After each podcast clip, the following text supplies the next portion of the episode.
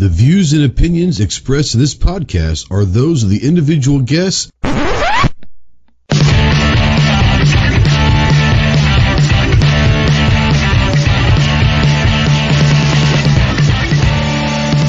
If you're a sensitive snowflake that may get easily offended, then turn this off immediately.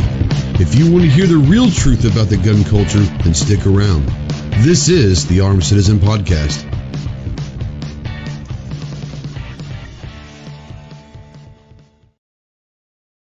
How y'all doing? A little feedback issue there. What's going on, everybody? Welcome to the Armed Citizen Podcast Live.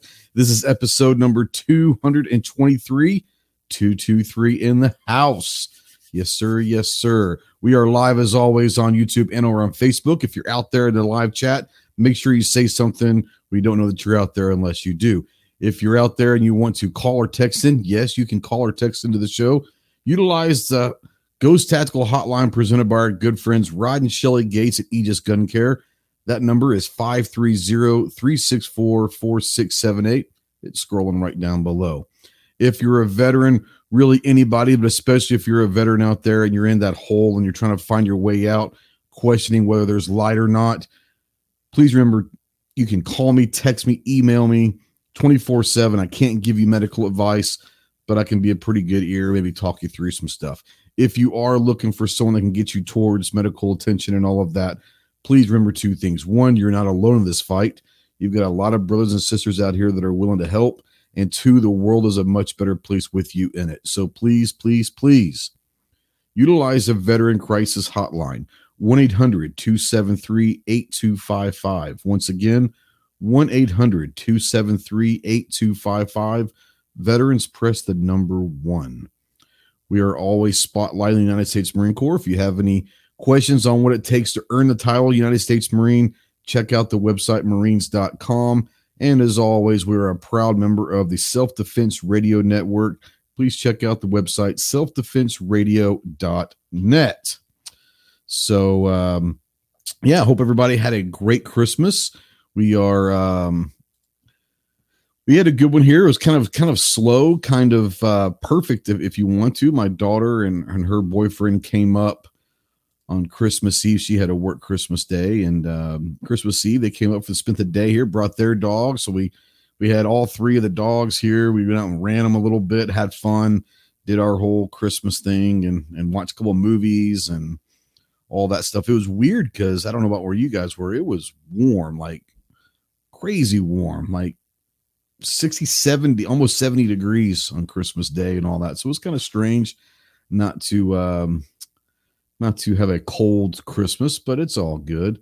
Let's say hello to everybody out there right now while we wait for everybody else to come in. We got some people out there with links. So if you've got a link and you want to jump in, come on through. G Webs is out there.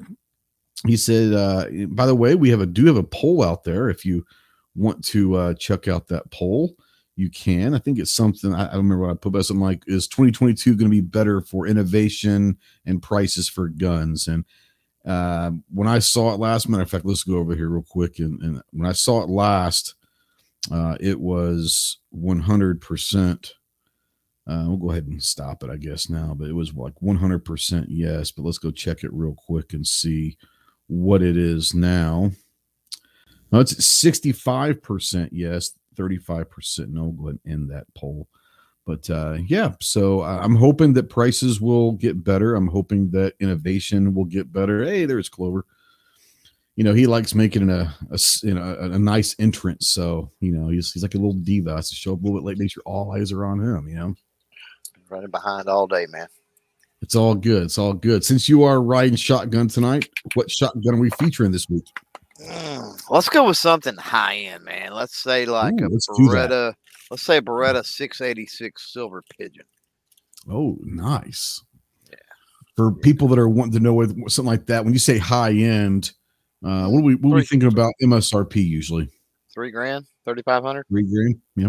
Okay. Which is not really high end. is high. That, is that like a skeet and trap shot, type shotgun? I guess. Yeah, yeah, yeah. competition level, yeah. yeah. Or bird. I mean, I guess you know, game sure. bird. Um, Yeah, I mean, I mean, we were looking at some over and unders and stuff in the two hundred thousand dollar range, and yes, we you were. Know, Olympic grade stuff can easily be 20, 25, 30,000. So, you know, what I say expensive, actually three grand, 3,500 is not that expensive, but for most folks, yeah, it's not a, uh, you know, $500, you know, Mossberg 500 or whatever for sure. So uh, it looks like the trolls are already here. Um, so yeah, my mods will take care of that. Not worried about it, but uh, you know it's weird. You, you gotta love the, and I don't think they're human trolls. I think they're bot trolls. Yeah, um, which is even more hilarious to me. Um, it's what it is. You know, it, it, here's my thing: if you're gonna troll, at least like don't be lazy about it. Like log in yourself, go to your troll account and troll and have fun with it because you know what? I'll have fun with it too.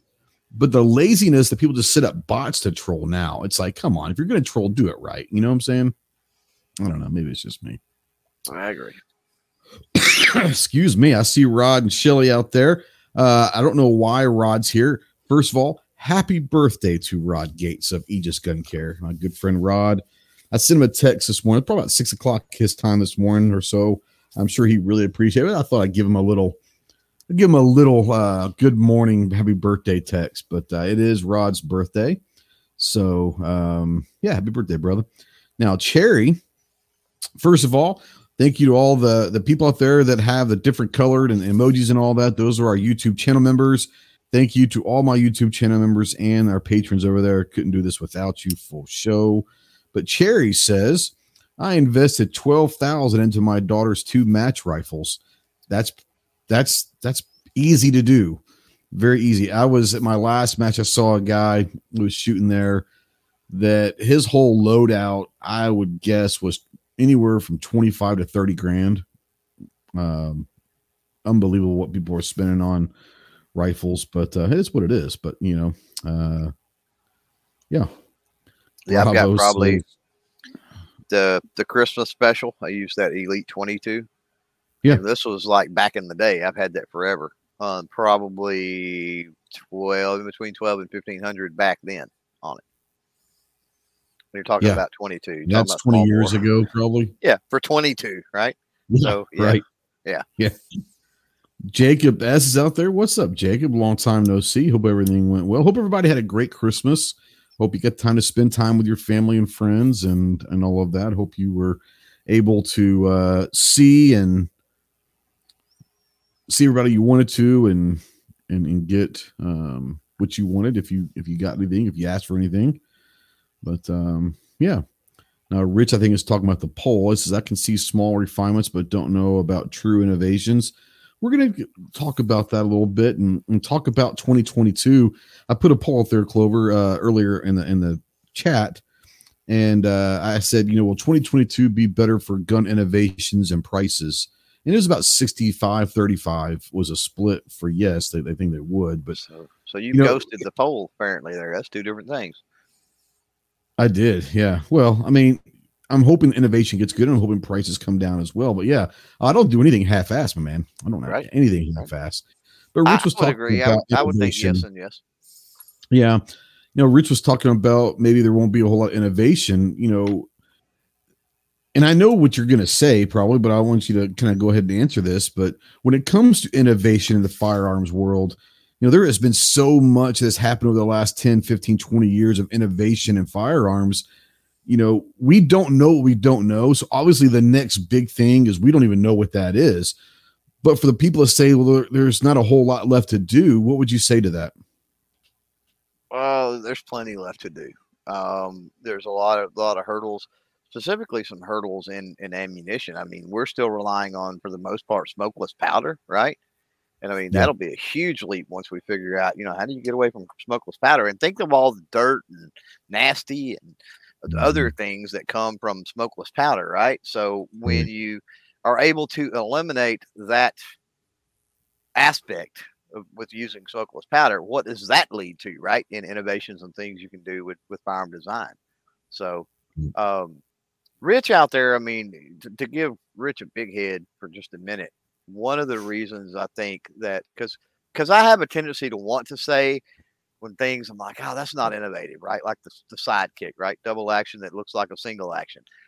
Sure. Eh, in modern times, with folks that are not as well versed as, say, a Rich White out there who knows about guns plumb back from the 1700s and all kinds of rare things and lesser known things and all of that, right? He's a, an encyclopedia of wealth compared to the vast majority of people. So his take is going to be no, right? Because like I've seen it before, even though it was on a 1912 model so and so that they made 300 of and built them for two years, right?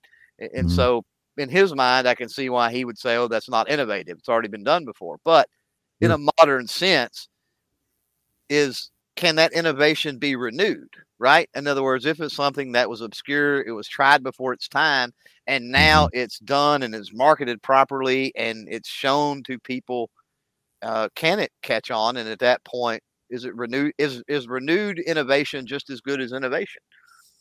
Sure.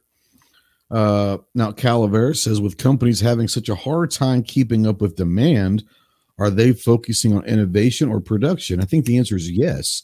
Um, understand the last couple years, most firearm companies, unless you're trying not to, I mean, really, you must you you have to be trying not to make money the last couple years if you're a firearm company. Um, and I know some of these companies that have had hella good couple years.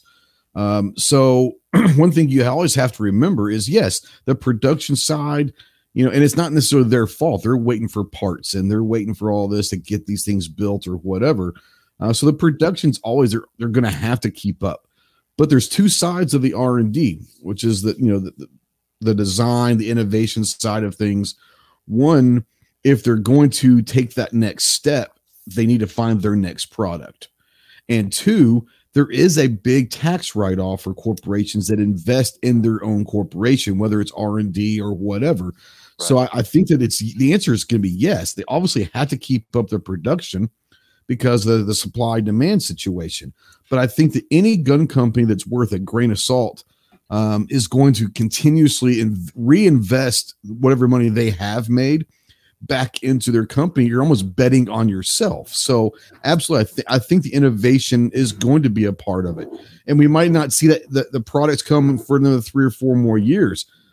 but I promise you, these companies are already starting to figure out what's next for their companies. If they're not, then we won't see them in a few years. Maybe they jumped in, got this big break, they made some money, and they're out. Hey, so so be it. That's their problem. Um, now, Joe out there says he wants a real deal lightsaber. Who wouldn't? Excuse me. Um, now, Calaveras, I don't know if he's joking or is serious, but eliminate smokeless powder. Is it still a firearm? I don't know. Good point, right? That's that's that really could be a question. whole different ball of wax. What if we, what if we could have the same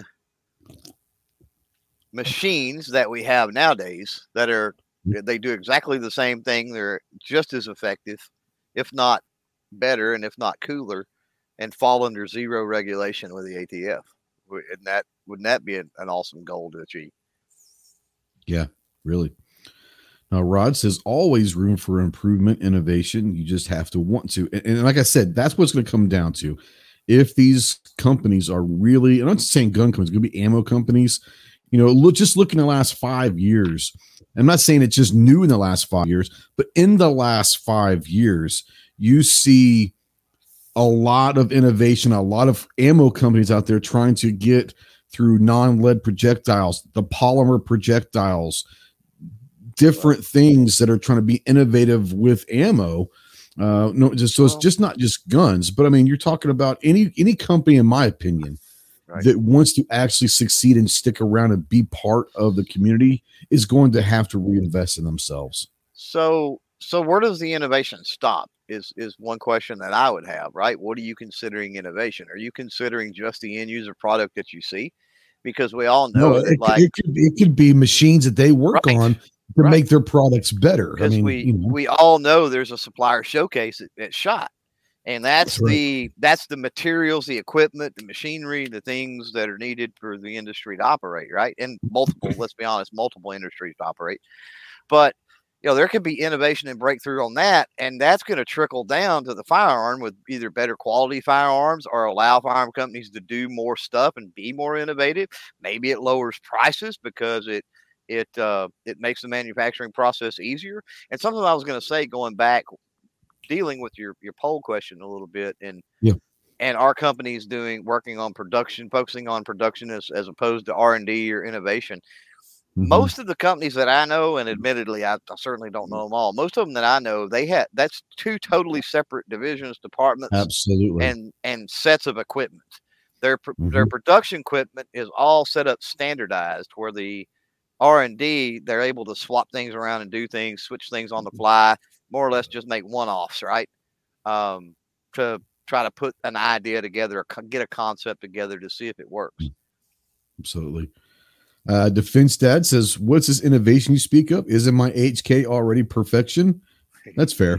That's fair. Pretty close. Pretty close. Uh, Idaho Rogers USMC says, "Forget innovation. I want to see companies step up production. I'm looking at you, CCI Primer Division. That's fair too. right. Are primers getting back to where they're I'm not saying price wise, but are they getting back to where they're available now? Because I know in April, in April at Tulsa, people were talking all over the place that primers were just damn near impossible to find. Ten cents plus a piece, you know, something like that, which is ridiculous. No, I don't reload. So when you say ten cents for people out there that listening that don't reload, how much do a primer usually cost? Mm, not too terribly long ago. I mean, shortly before cough cough um, mm. three and a half cents, maybe around okay. here, something like that. Yeah. So it's tripled yeah. easily, easily tripled. So it's similar to what we saw for ammo prices in general. Some of them were double to triple. Yeah. Okay. Yeah. Absolutely. Okay. Yep.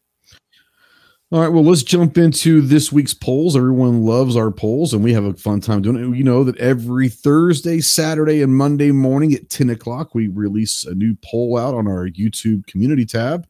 We have fun with them and, and all of that. And um, this week is no different. Our first one, pretty simple question. It was uh, last Thursday. We have 1.2 thousand votes. The question was, what day do you typically open presents? Christmas Eve or Christmas Day? So uh, I'll start with you first, Clove. You know, Christmas Eve or Christmas Day. Do you guys have a tradition, or is it basically when everyone can kind of get together? Um, it's usually when everybody can get together. I mean, if you were talking about you know immediate family like myself, my wife, the kids, you know, when they all lived at home, it was Christmas yeah. morning. It was Christmas. Morning. Okay yeah, for us, it's always been Christmas Eve is when we have the the dinner and we, you know, put our pajamas on and do all of that, watch the movie, open the presents, and then Christmas morning, you know, when my when Santa was coming, when my daughter was younger, obviously we we had Santa's uh, Christmas Day morning, and then we but now we we have like stocking stuffers and stuff like that, but most of it is Christmas Eve. Now, obviously, if my daughter can't come on Christmas Eve, she comes home a day before, a day after, or whenever. We'll do it whenever, but uh, typically we're we're always been a Christmas Eve kind of a family, and and then we woke up and usually on Christmas Day we would have Santa Claus, and then have um, stocking stuffers. And our biggest one that we always go to do is we go and get some of the lotto scratch offs and everybody gets like 20 bucks worth of scratch offs and all that. And everyone just sits around and see how much they won and all that's pretty fun.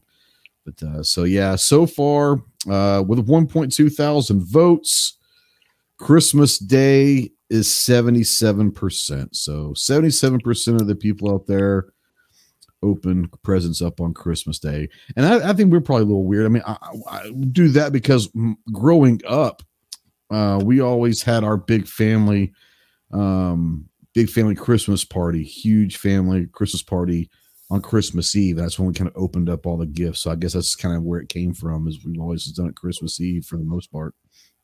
Um, now I think this is something that people do a lot of. Uh, Crystal says out there, we are completely Christmas Day. The kids were allowed one gift on Christmas Eve, and I think there's a lot of the people that, um, yeah, that maybe do that one present on Christmas Eve.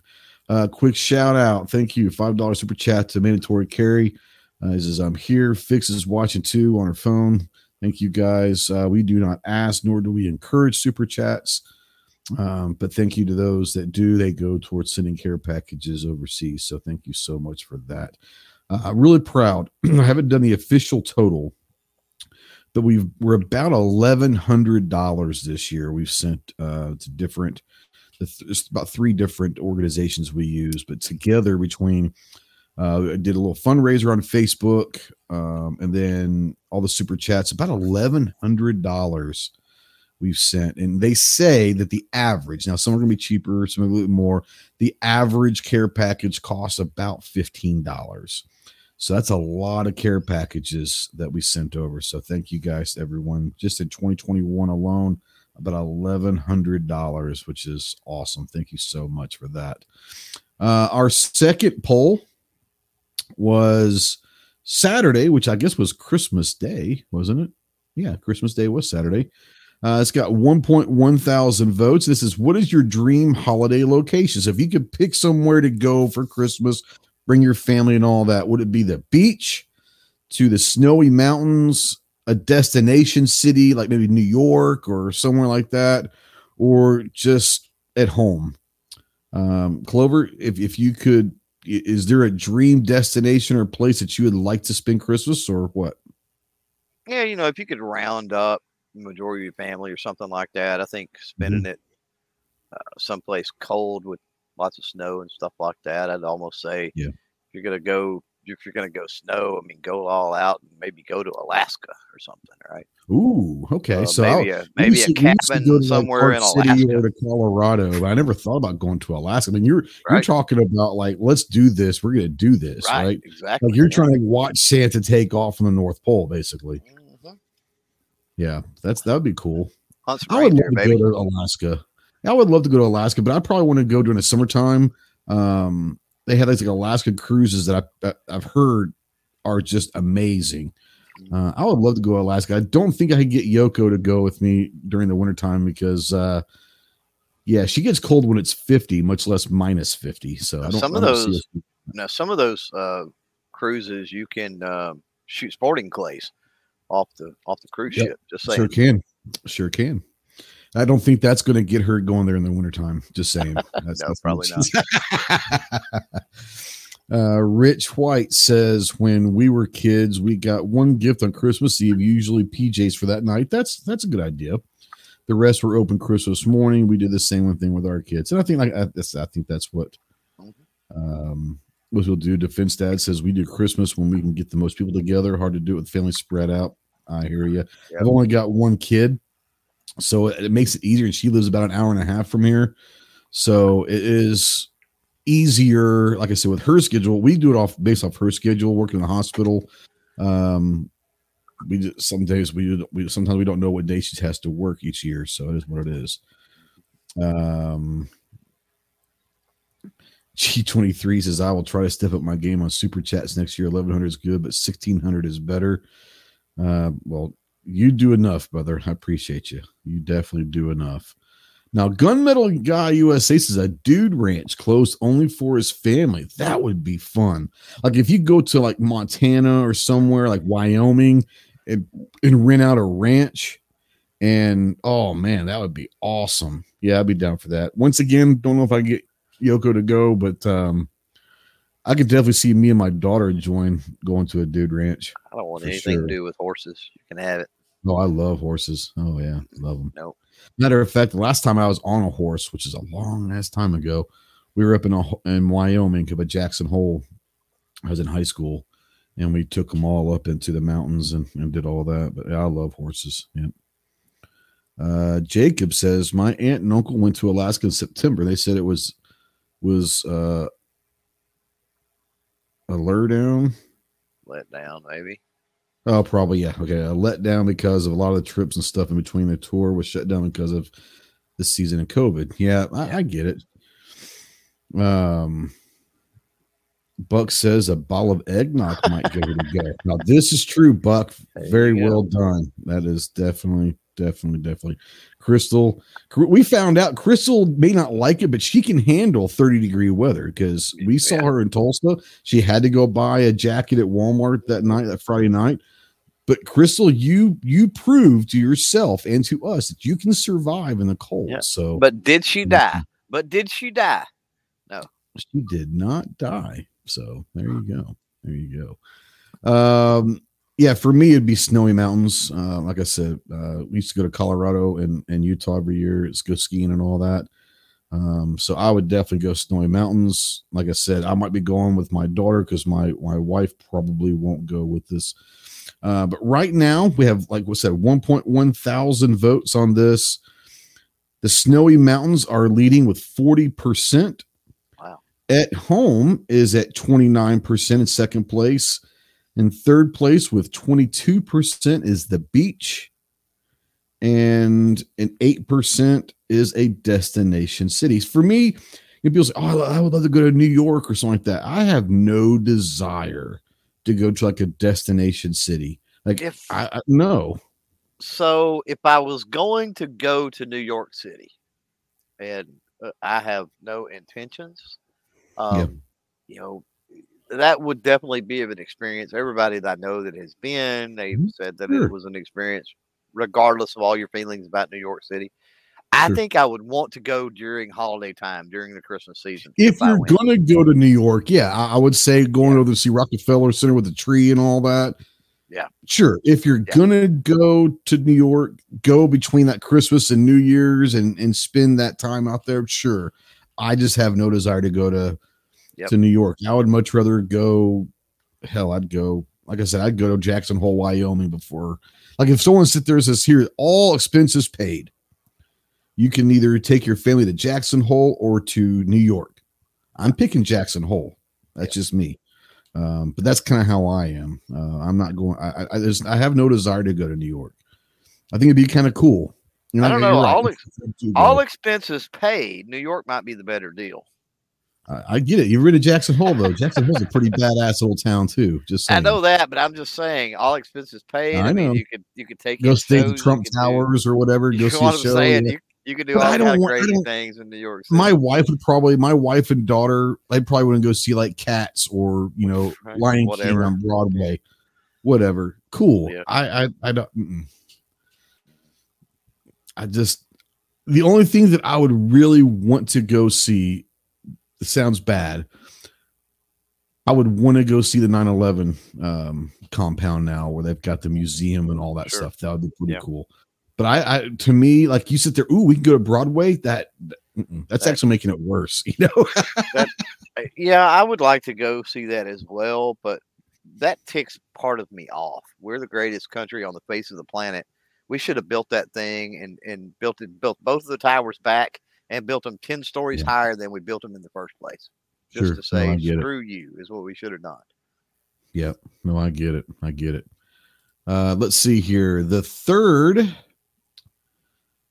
Well, before we do this, I, I do want to uh, screen. Rich out there says Christmas and Branson might be cool. Yeah, I would agree with that. Branson, Branson at Christmas time is pretty cool. They have it maybe, all lit maybe up. Nash, um, maybe Nashville even could be. Nashville, I, you know, I'm not a big Nashville fan. I don't dislike it, but I'm not a huge one. Uh, Branson is cool during the during the holiday season because they ha- they have lit they lit up everything. Everywhere is just lit up. They got parades. Branson, Branson's a really cool thing uh, in general, but yeah, Christmas time in Branson, pretty cool. Uh, let me screen share. I want to screen share a tab real quick. And I put out a uh, little thing on Instagram earlier today. Clover was one of them. And this is who's your squad? These are the dudes that I go to hell with. And, you know, I put the FUD over there. The FUD's got to be hanging out there on the far left. And um, so he's part of it. But the Overwatch, you got to go with your Overwatch. It's got to be Charlie Melton, right? Navy SEAL sniper, Yep. Instructor from Chris Kyle. He's got to be Overwatch. And then you got Tonto just because I mean it's Tonto. And then I have Ron from Riker USA, and he's a jarhead as well. But I thought I had a little fun with that one.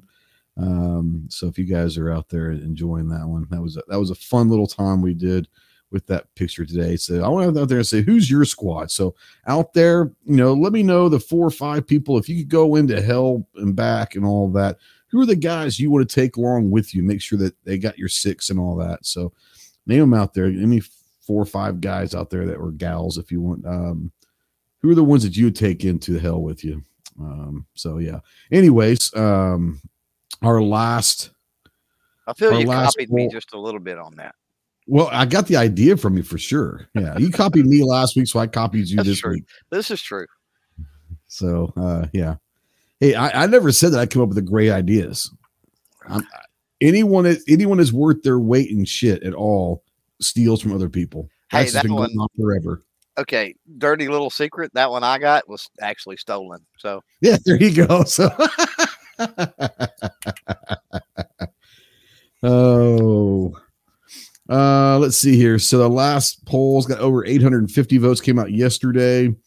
What was the best new handgun of 2021? Uh the Canik METE, the Springfield Ronin 1911 10 millimeter. That's a bad. I don't know if you've seen that or not. That's a bad, yeah, badass. it's pretty gun. cool. Yeah. uh, the Walther PDP, Stoeger STR 9S, or other, leave a comment. Um, we're talking handguns because we're going to get into other stuff here in a little bit, Clove. But as far as handguns uh, that were new to the market in 2021, um, Yeah. Do you have one that's your favorite? You know,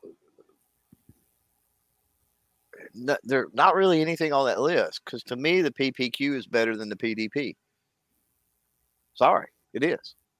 I don't know. would- I don't know, and I I've and I've told them, told them that had them I've had them on a podcast. I'm like, I don't Yeah. understand it. I mean, it, marketing and whatever, but you should have just improved the PPQ and kept it the PPQ or something. I don't understand why you would change slide ergonomics and other things. Um, so that one, yeah, I don't get. Uh, the Ronin is is nice, but end of the day, it's a 1911, right? Um, Mhm. the Canik, and I like Canik. I don't own a Mhm. But I like Canik. But at the end of the day, it's a Canik. um, so it's like, eh. Um, and then what was the other other ones on there? That was it, except for oh, the Stoeger. the um, Stoeger, the Stoeger STR 9. Yeah, yeah, never been a never been a huge Stoeger fan. So, you know, I did a write in for that M and P ten millimeter. I thought that was uh, for me anyway, because that actually put some interest into the M and P line finally for me Yeah. with that ten millimeter. So hopefully they're at range today and we get to play with it. Uh, exactly.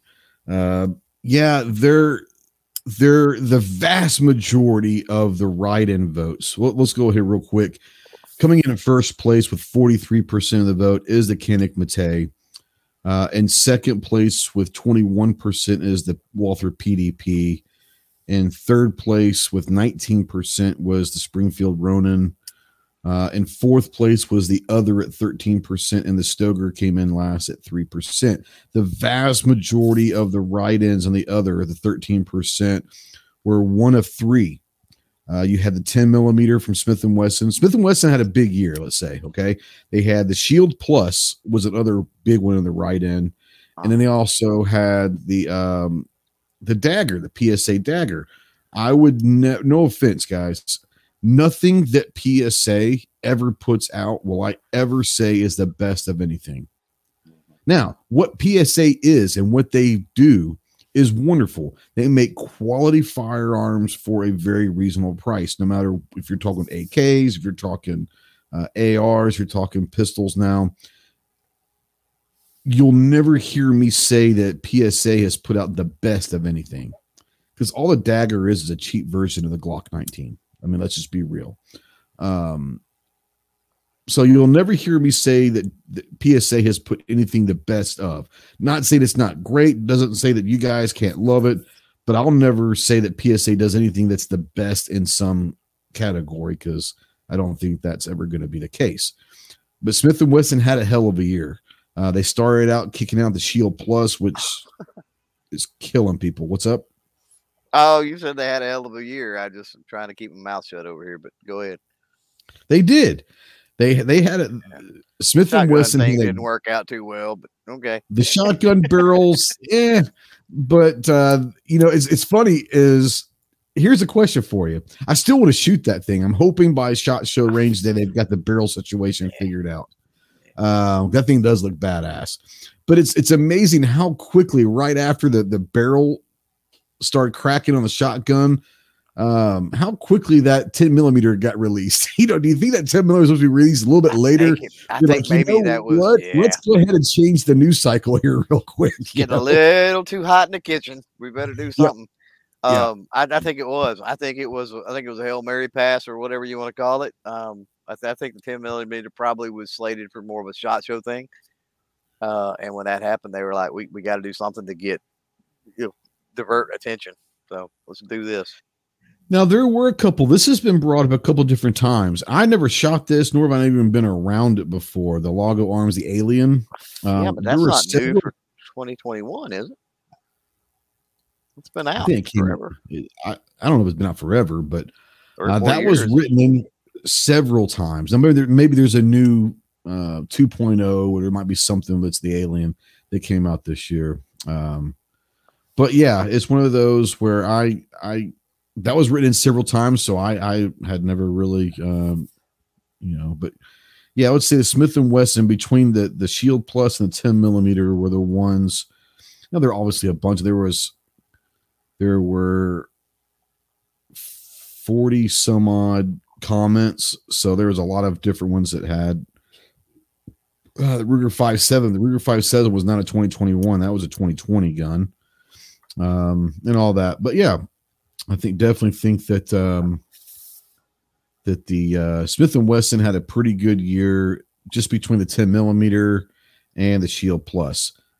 The shotgun, like I said, I really want to shoot that shotgun. I'm hoping they've got everything fixed and ready to go before shot in the range day because that is one that I really want to that I really want to shoot. Um, I think the FK BRNO. I think the FK BRNO out there. Somebody was mentioned it. Um, Yeah. But I think it came out. Didn't it came out in 2020 or even Europe. before? in Europe. Do you remember when we had Rob on? He was over in Europe, the European shot, whatever it was called, a couple years ago, and he was that. We had like that podcast like eight o'clock in the morning because it was in the afternoon over there. I think it came out in Europe. I don't think it came out in the U.S. until earlier this year. Okay. I might be wrong about that, but I'm pretty sure that uh, due to a lot of different issues, it did. Well, the problem- in America. Yeah, and part of the problem, what's really weird right now, is we had no shot, and shot is our kind of Yep. our litmus or our, Yep. our Yep. pin, in time, right? And so we Yeah. didn't have one in 2021, and so 2020 and 2021 kind of gets mixed together a little bit. no doubt. Um, now we're talking about who's your squad. G23 says, uh, I don't know if I want to put my best friends in hell with me. And I'm saying if I'm going to hell, I want to make sure that I've got the right guys with me. Um, and that's just a mentality. If I'm going into hell, Your best friends want should you want to want go with best. you. They should want to absolutely. They that's that's where that's when you need them and want them the most. So if you're gonna go through hell, then let's do it with friends, you know. So absolutely. Um let's see here. Defense Dad says Clover, I sold my PDP and got another HK because I still like my PPQ better. PDP's great. I'll, I'll, I'll agree with Clover. My PPQ, I'll take it all day long. Um, that's just me. I I I don't understand unless they just need another model. I, I don't know. I don't know. But um, yeah, I, I'll take my PPQ all day, every day. I think So a I will lot have- of it was a, a pivot because that's the PDP is the what does it stand for? Like the duty Yeah, pistol, Um, practical it's the- duty pistol or something. yeah. I, I think they're they're trying to go towards the duty slash competitive side of things. I think they. I think it was. I Mhm. think it was a branding thing. Sure, I'm Uh, sure they were kind of getting away from PPQ is of course a, a Walther thing, and they wanted to get into more of a mainstream name for it. I Mhm. think, and I think that's when they took that opportunity on the the redesign to do that. I, I think ultimately is what it come down to. I don't agree with that Yeah. decision, but I think that's what it come down to. But I don't own the company. If I owned the company, I may would have made that decision. You know. And, and, and I'm not saying it's a bad gun. I'm not saying anything about it except the fact It's not. that It's definitely not. I'm I'm going to stick with my PPQ. Um, I would have no reason for me personally to go to the PDP, not because it's not a great gun, but I don't think that there's that much of a difference for me to sit there and say, well, I'm going to go get this and, and not worry about my PPQ. Until you can hands down night and day beat that PPQ, I'm sticking with it because I know what that gun does. The trigger, I'm, I'm sure the Yeah. trigger on the PPQ is amazing. I'm going with the PPQ all day long. Uh, let's see here. Now they're talking about AWAG says the dagger is way more comfortable than any Glock. Eh, depends on who you are. I personally like the feel of a Glock. That's just me. Um, Other people no, I like I like Glocks. I like the way they feel, and Well, Gen three I just got anyway for sure. Gen three for sure. Yeah. Uh, now it might be better than the Gen five and all that, but I like a, a good Gen three Glock is feels great in my hand. Um, it is what it is.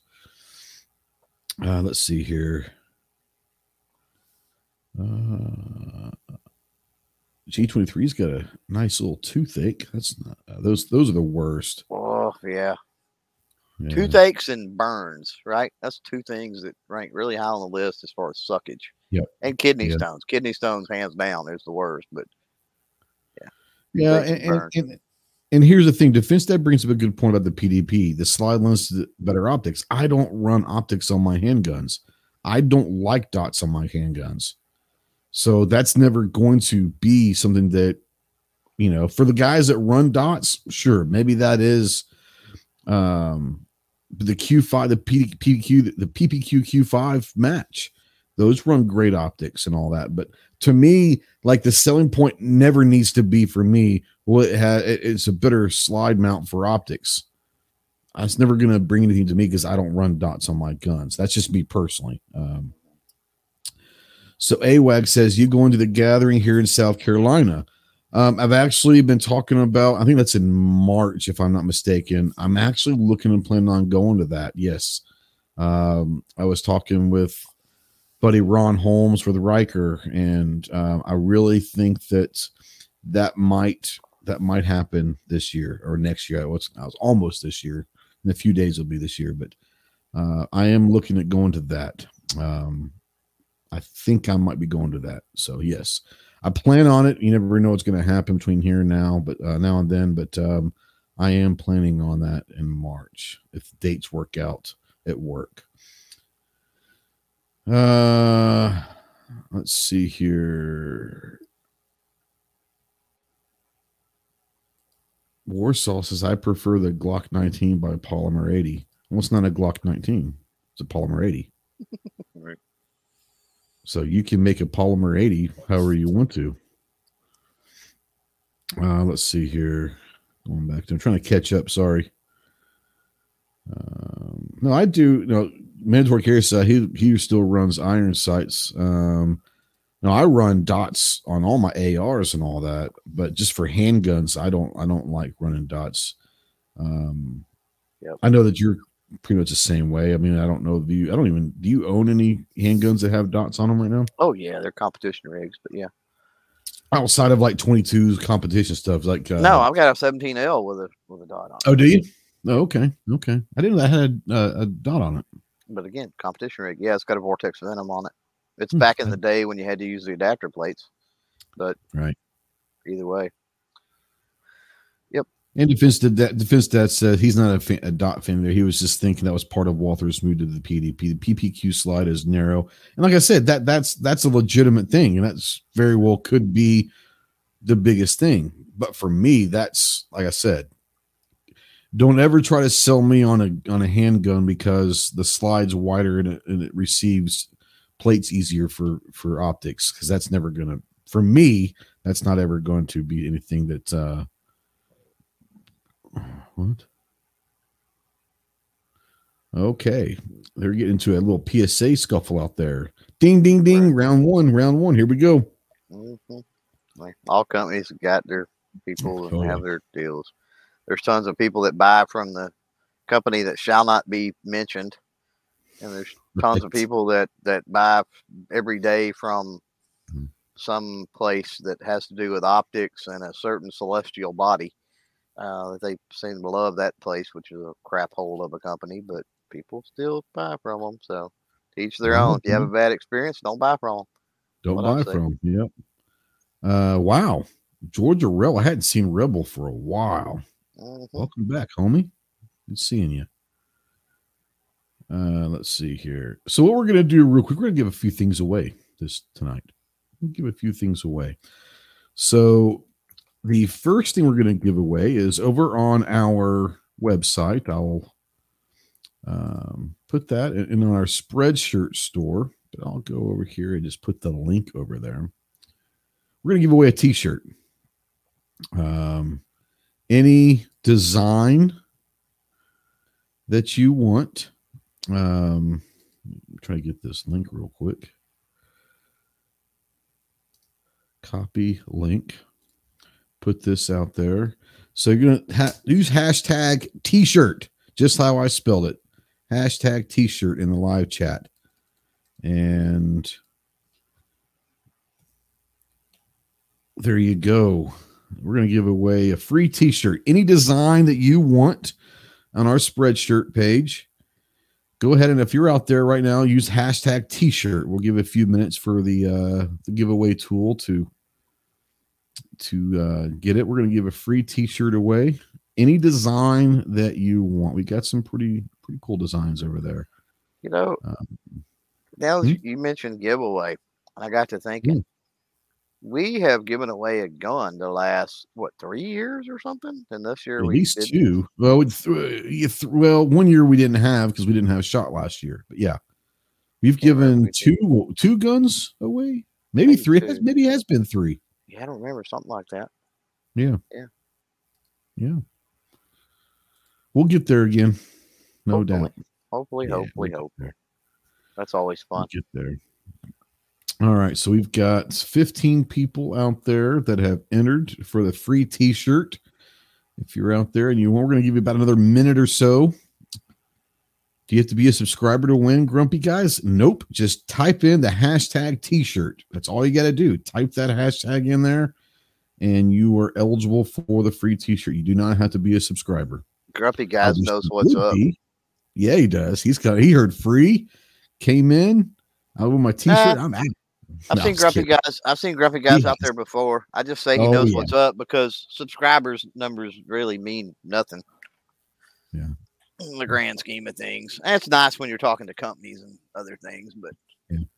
outside of that, Yeah, grumpy. Yeah, just type that hash that. We're gonna go ahead and close it off. So what I'm gonna do is screen share.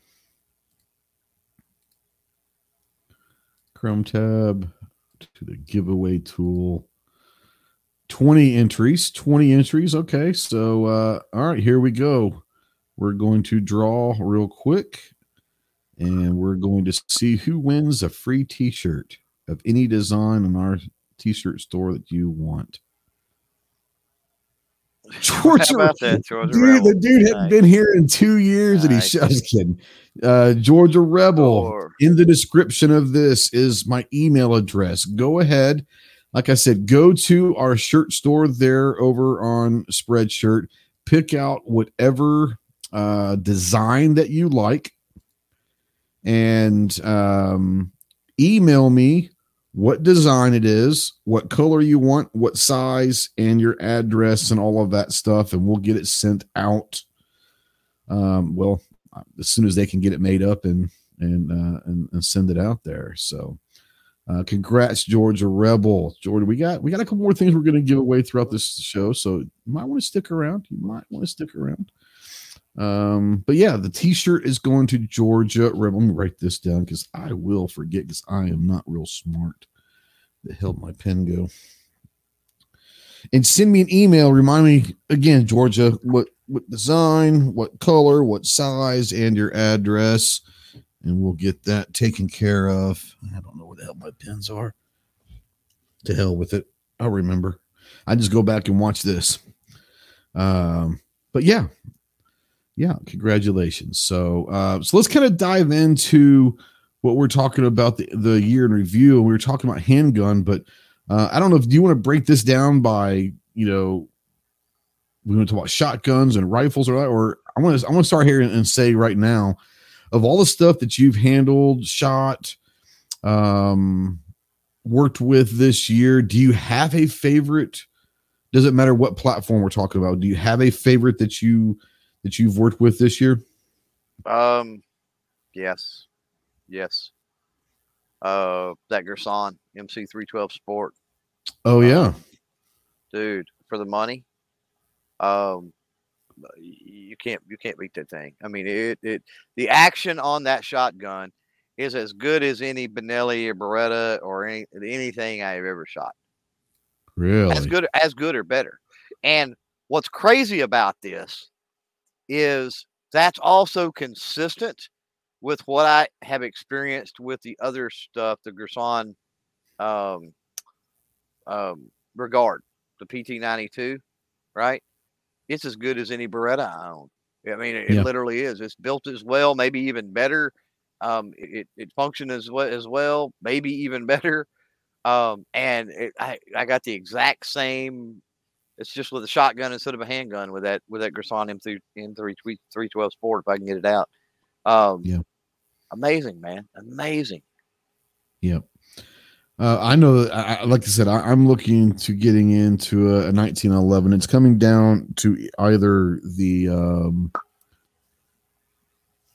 that Girsan 1911. I tell you what, man, Springfield looks pretty good. I've been looking at Springfield. I've been looking at some um, Rock Island. I've heard Rock Island for what they are for the price uh, are, are pretty good, but I I've heard everything I've heard from you and other people about Girsan is I haven't heard a bad thing about Girsan. And I know that you said that their um the regard, their version of the 92 is better than the PT92 and the actual Beretta 92s. Yeah. I mean, heard you say that that I mean, that's for me that's high regard. Uh no pun intended. Right. But yeah, I um the Girsan thing looks great. Um, you should get a G23. You should get a Cosaint Arms. Mm-hmm. You know, I might. Um, I tell you what, man, that Ronin 10 millimeter looks pretty damn badass. Yeah. That thing is really sharp looking. But um, but yeah, we'll see it. We'll see where it goes. Uh, Marcus out there says this year was the year of the lever action for me, and I really love the manual arms of repeater. It's just like driving a stick shift right now. I'm loving the good old fashioned 45 long colt. Uh, you're talking to someone that just gets a rash when you bring up what you're just talking about, but that guy, yep. So of all of the uh,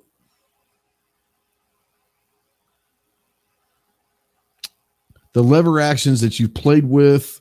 Mm-hmm. Um, it doesn't have to be necessarily brand new to this year, uh, but in the last couple years, let's say since the last shot show, um, I know that you've got a couple lever actions from Henry uh, in the last year or two. Yeah. Um, which one is which one's your favorite lever action that you've been playing around with? As far as newer, um, Henry newer, has been coming yeah. out. Henry has been coming out with some new stuff. Henry's got one they call the Long Ranger, L O N G long Ranger. Um, and it's a it's a lever action. They got them in six five Creed, three oh eight.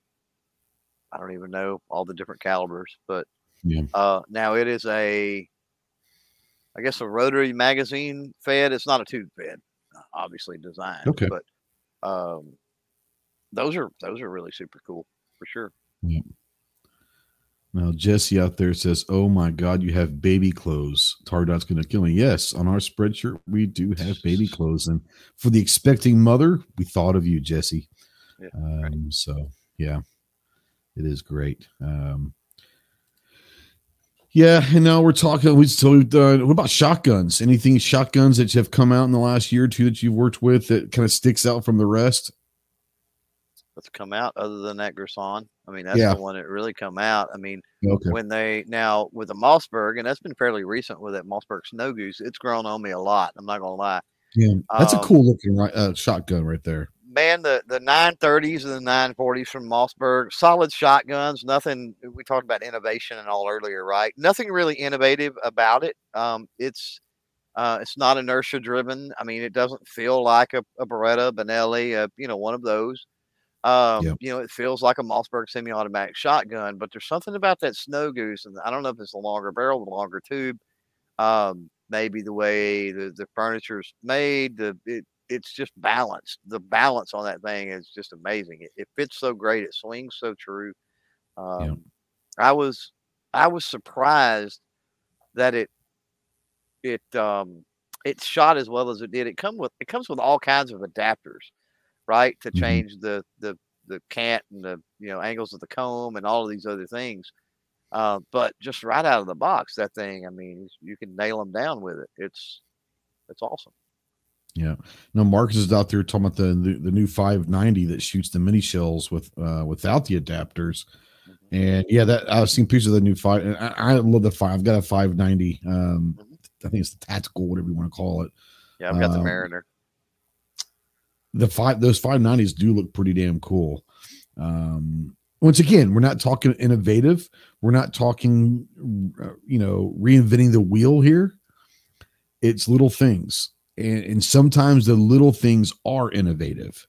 Um, and we, we, we don't have to we don't have to figure out the next way to make a gun. The little bitty innovations that sometimes go unnoticed are the ones that really change things. Um, you know, the Lone Rangers, everyone's want the Lone Rangers out there. Uh, Cherry says the Lone Ranger, oh, the Long Ranger, I mean, the Lone, uh, come in 223. Um, let's see here. Yeah, some talk about that. The Scar 17s. Um, yeah, anything bolt action that, that, um, that comes to mind for you that you've seen the last couple of years since well since the last shot show Uh, the straight pull Savage, without a doubt. Yep. Awesome. God, amazing, amazing. And I, it, it's funny. I got a comment on my on my video with that here a while back, and the guy was talking smack about six five Creedmoor because that's what they had when I shot that one right at the event. Mhm. And he was dogging on six five Creedmoor about, oh, it's a fanboy cartridge. And I said, dude, this video is about the rifle. I was at an event. That's the rifle and the ammo they had. Get a grip. Um, Yep. But holy moly, that thing shot. You know, first time, first time shooting that rifle. Uh, very first time, five shots, however many it was. Uh, well under sub MOA, like you know half MOA or something like that. Right. With that thing. I mean, right out of the gate with it, and amazing. Felt great. Hey, I gotta uh, step aside for just two seconds. I'll be right back. Okay. Okay. You can keep the show going for a second. I'll be right back. Yeah, I think we can handle it quite possibly. Uh, so yeah, Defense Dad says, and I can't put the things on the screen. My apologies for that, but it says uh, I really thought uh, the P365 XL was going to be my favorite carry gun last year, but it was just me. Um, that's been my approach to the 365 since they first came out. Was meh. Um, that being said, I'm not a huge Sig fan. The the one Sig is kind of like the 10 millimeter. Um, I've never been an M&P guy with with Smith and Wesson, uh, and now with the 10 millimeter, it's like okay, I got a little interest in those now. Um, I, same way with Sig. Uh, I don't have a whole lot of interest in Sig, but Sig does make the P220 uh, Hunter in 10 millimeter, which does give me a little bit of uh, interest. And so, um, but yeah, I, I wasn't either. Very popular handgun. A lot of people do love them for sure. Uh, G23 says Henry needs to be innovative, needs to innovate all models with side gate and uh, tube load both. Um, that's an interesting concept, G23, with uh, with having both. Um, tube certainly does have its its perks, and I want to say on on a few of my videos dealing with tube fed, I've talked about those perks, and the quick unload uh, is one of the perks of the uh, tube fed. Obviously, slow, you know, harder to top off and things like that. But uh, in the loading department, but you know, when you get through um, it's also a safety thing, right? You're not jacking around into the action and then having to extract it. You can just you can literally pull the tube, dump them, and you're good to go. Sorry, nature call. I had to go powder the nose. I was, understand. uh, it hits sometimes, you know. Uh, Kevin Riker, the tack daddy, is out there over on The Facebook side. Famous comedian, man. A famous Kevin, that's comedian, Kevin Patrick. Kevin. Patrick. Kevin Patrick comedy. Go check out Kevin. Tack Daddy is doing comedy now, so go check out Kevin Patrick comedy. Doing some open mic stuff down there in the South Florida area. But uh happy New Year to to attack Daddy. Uh, what were we talking about? I'm sorry. What were you talking about? Uh, various things. Uh, we talked about the uh, P365 and a little bit in my thoughts on SIG uh, from there. Vince Dad said he had one and it was kind of eh. And I'm, I was like, yeah, it's been my my take ever since the 365 first came out. I've never been the least bit interested, no matter what they, you know, letters they put on the end of it. You know what I mean? Um, Sure. It's like, mm, it's still, no, not interested. Um, Yeah. so, yeah. Now, for a SIG, I- I'm gonna have to go with Josh here. The P220 Hunter. Have you Yeah. seen this gun? Yeah. It looks. I don't know. it- it's a two P, P220, so it's gonna be pretty good, obviously. But it looks pretty badass. Yeah, that's what I said earlier. Kind of like the uh, M&P now has the 10 millimeter, so I'm Yeah. interested a little bit in the M&P now, strictly because of the 10 millimeter. Um, right. That's kind of the way I've always been with Sig. You know, I was looking at one probably last Yep. year, a P220 Hunter. Um, Yep. So that would that would definitely, you know, if I was going to go Sig, that would be the route I would go, no doubt. Yeah, there's there's a couple different SIGs that if I was gonna go down that SIG line, it would be the 220 Hunters look badass. I'd probably go with like the 226. What in the hell? Uh the, the 226 Legion. That's a pretty badass looking gun too. Um that's probably where I would go with SIG wise. One of those two for sure. Um, the 220s recoils noticeably less. Um, Probably because of the weight, at least for compared to the 40.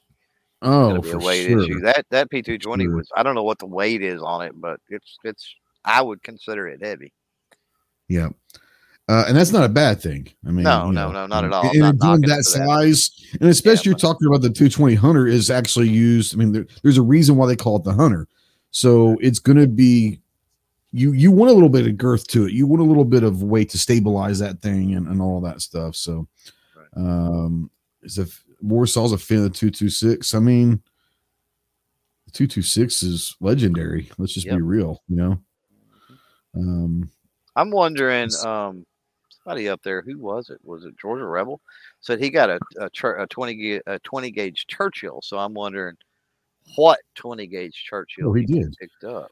He bought a 20 gauge Churchill this past summer. Yeah. So Rebel, if you're out there, uh, Josh, he tends to agree the 226 Legions as well. Uh, Defense Dad says he loves his 938. Uh, I've heard a lot of good things about the 938. Um, let's see here. Jacob says I learned something interesting this month. Apparently, some people overseas don't call it going to the bathroom as such; they call it backslash. I don't know. I haven't heard that one before. Who knows? I guess every country is going to have their own way of saying that and go take a piss. You know, Well, most of them don't call it a bathroom anyway. this is true. It's called the the toilet or the loo or latrine or the loo or the Yeah, exactly. The head, you know, Mhm. whatever. Yep. Um here we go. MOA says shotgun Black Aces Pro S semi-auto 12 gauge. Black Aces make some good stuff. Yeah, you're gonna sp- you're gonna pay for it, but they do make good stuff. Yep. Um, but they're not as expensive as others, but they're they're not cheap. Not cheap. Most of their stuff, if not all of their stuff, is a little too tactical. It's shorter and stuff like that. So it doesn't ring very many bells for me. But it's cool, no doubt. Now Rod says the P220 better than a Delta Elite. That's blasphemy. Delta Elite's the OG man. I get it. I get it. Uh, I'm just talking about looks. That that hunter looks pretty badass. Just saying. Uh, could probably get a. Delta. You could probably get a Delta Elite cheaper than you could get a 220. I don't know that, but you probably could. Okay, let's go find out. Si the hundred. You mean the hunter? You mean hmm E two twenty hunter? Let's go see Bass Pro. 1100 and something. Uh, well, they don't have it in stock, so they're not going to give me a price. Let's go over to see if I can find it over on. Uh, let's go to. Um, Hunter. Oh, they do. They have the C the Sig P220 Hunter and 10 millimeter.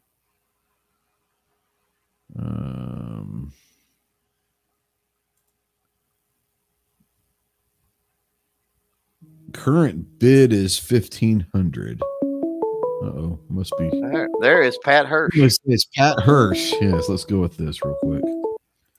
Armed Citizen Podcast. Who's this? I think you probably already know who this is. Yes. Well, I have to say because I don't want to assume, you know. Yeah. What's up? right, Right. Oh, not much. Uh, just chilling out beside the fire right now. So uh, was listening to the chat, and uh, an interesting question just popped into my head because I don't know if I've ever seen, and this is uh, kind of geared towards Clover on Mhm. this. Um, and maybe you've made a video out of a clover, and maybe I haven't seen it yet or anything because I was working through backlogs on people's videos and stuff. But have you ever shot or do you own a lever action shotgun? Clover just stepped aside. He had to go to the loo. Uh, he'll be back in just a second. Um, or the water closet? the water closet, whatever you'd like to call it. He'll be back in. Ironically, uh, he took this as an opportunity to go. Um, I don't know if he does or not, uh, but he'll be back here pretty soon. Um, Okay, are you are you interested in a lever action shotgun? Is that what you're asking, or Yeah, kind of, because I own uh, several semis and several pumps, and about the only thing I own is uh, 12 gauge. But I just didn't know if he'd ever ran across anything lever action that was smooth enough. You know, now are you talking uh, like 12 gauge or or or Yeah, 20 yep, or what? 12 gauge. Yep, I'm definitely a 12 gauge guy for sure. Always, always have been since I was 10 when I started hunting pheasants and quail and stuff. So, uh, actually, the first shotgun I started off with was a uh, Remington Model 11 uh, trench gun that my uncle had uh, brought back uh, from uh, World War II. That was actually his and Mhm. he gave it a dad because it's got the full muzzle brake on it and the guard and um, yeah he carried that in the trenches in World War II and actually kept it in really good shape.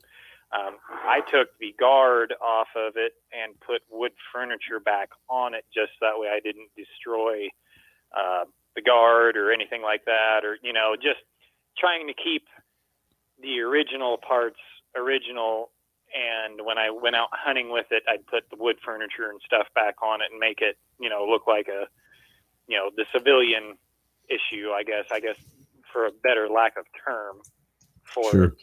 And the barrel shroud and the, the hand guard. So I always, and then I uh, ran a uh, cover on the uh, butt stock.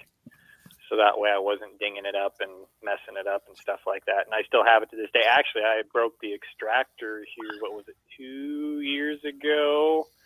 And uh, finally had to go to on uh, and uh, get one and uh, had to uh, custom file it down till it uh, was grabbing onto the shell and everything right. So, uh, but yeah, that one's back up and running, and I've got it actually in military form right at the moment.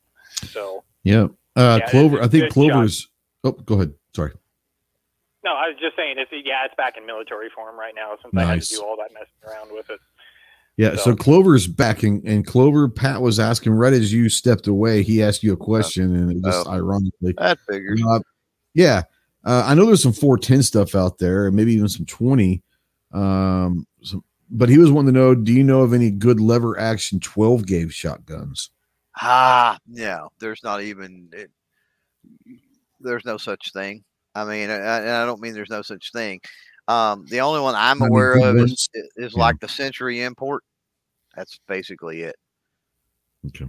Like there's there's Okay. no option. There's Yeah, no yeah. options to say there's a good one or a bad one or whatever. There's like that's it. Okay. well, Uh, I didn't know because I'm still working on backlogs from other people's videos and stuff. And Yeah.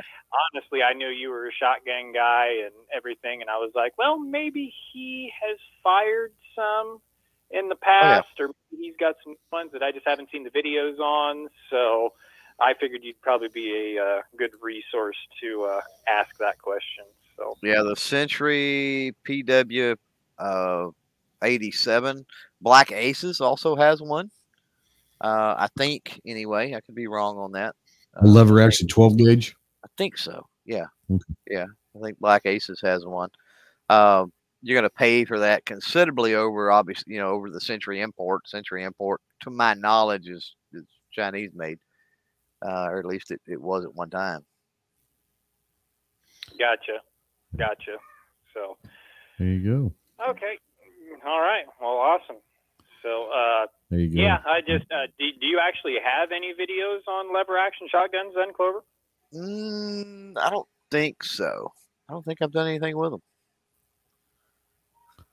That might be a new uh, lair, uh lawn chair pop. It could be. There you go. Could Yeah, be. I. I don't have that many. That's that's what I'm saying. I mean, they're not. Yeah. You don't see as many of them. It's somebody uh uh born to be a shooter out there. Josh was, was talking about lever action shotguns. and Like you don't see Bolt very many of those. You don't bolt action. I mean, yeah, and you Yeah. don't see very many of those anymore as well. So Mhm. I just sold one If you Yeah, and. Cherry Cherry C does Black Aces does have a 12 gauge. So yeah, And I think Taylor, I Oh, think maybe Taylor and Company, you're going to pay for that too. But I think maybe Taylor and Company have one, you know. But they do the the lever action 12 gauge is a, is an old school thing, right? And so, Oh you yeah, know, yeah, um, definitely. I don't know if Cimarron does one or not. I would think that if Taylor and Company does, Cimarron might. It's just not anything I've looked heavily into because there's just not that many of them out there. Yeah. Well, I, I've owned a lot of semi-automatic and pump action, 12 gauges, and you know, and I've got some really cool old ones. uh, But I was just like, you know what? I've just never shot a lever action one, and I just that, that's the guy to talk to right there. he is the guy. He is the guy. they recoil impulse. I mean, just about everything on them. I mean, it's a very similar experience to a pump, honestly. Um, the same, pretty much the same mechanics is happening. It's just you're doing it with a lever instead of a slide. You know, the only difference. Uh, G Webs out there has put a link to a video. I don't know if what it might be a lever action shotgun. There's no telling with G, but um, I'm gonna go check that out. But uh, but yeah. right. All right, brother. Well, Okay, hey, you guys have a very happy new year and uh, stay safe out there. All right. Well, you too, too. So y'all have a good one, and uh, thanks for having me on here. Thanks, Pat. Appreciate it. All right. Bye, Mm, bye. All right. Um, so we had a two dollar uh, from Jacob S, and it was uh, I guess it was between Jacob S and uh, G twenty three. Uh, thank you for the super chat. Appreciate you. Mandatory carry uh, by proxy. I guess maybe is that what we're doing Well, by the, the proxy question, super chats. question, question on the head. I guess what that was. Yeah. Yeah, I guess so. Uh, I need to take this off now. There we go. I, I thought most people knew that, but maybe I'm wrong. At least most people our age knew that. Probably, probably, yeah. Uh, now G says that is a lever action shotgun pistol. The hell from 2012. Yeah. It's a it's a Rich- mare's leg, basically. Yeah. Uh, Rich says Taylor Company uh, Yep. does have one. It starts at about 1500. right, Um, right. so, um, but, But yeah, the Century um, one, the Century one is like I said, it's subpar, like jinky. It it works for the most part, and it's but I mean you're talking considerably cheaper than fifteen hundred dollars. Yeah, yeah. Now we were talking before Pat called in. Uh, we had what was it, the two twenty hunter and the Colt Delta Elite. Yeah. Uh, I found one on Gunbroker. The current bid for the Hunter is at fifteen hundred. and It's still got five days left, so let's assume it'd be around two grand. And that's about what they went for over on Gunbroker for the Delta Elite as well, is anywhere from fifteen to nineteen hundred. Uh, I would say maybe the Delta Elite might be probably maybe a little bit cheaper. Yeah. Um, but yeah, they're going to be about the same price. Well, that's what I said. I said earlier you might even be able to get a Delta Elite cheaper than a two twenty. Yeah, you probably yeah, maybe If a, you looked little- a little bit if you- cheaper. yeah, uh, Yeah, sure. if you looked yeah, around, it, it probably wouldn't be hard to do. Yeah. Yeah, probably not. Probably not. Um, let's kind of go away from the firearm side and we kind of beat that Uh-oh. dead horse. Um, as far as like gear or non-firearm related stuff that that you kind of worked with this year, anything stand out that you say this is the best product that I've worked with this year? Well, I'm opposed to beating dead horse. He's a good guy, so He's a good guy. He's a good not- guy. Yeah. let's not do that. Well, Uh, some people like some people like being beat. Just saying. so you know, gear. It's like, ugh, you know. It could be anything that's not a gun. Yeah, I mean, it could I be know. whatever. You know. I'm thinking. I mean, I'm like, I'm sure that there is. Well, I know you're a big fan of the Beretta jacket and stuff. Um, Yeah, but that that all started back in 2020. was it okay? I think. I think. Yeah, I'm pretty sure. Pretty sure. Um, no, yeah, it definitely did. Um, now I got the vest. I think I got the sweater in 2020. I got the vest, the pants. In fact, the the video just dropped on the pants today. Um, thing about doing things with clothes is you know you can take a firearm you get it in you take it out to the range you could easily put 500 or 1000 rounds through it you know in one day at the range right but if you've got clothing you need to review and t- you have to wear it It takes a while. yeah. like it's like it takes time. The worst, the You can't worst are just wear it. shoes.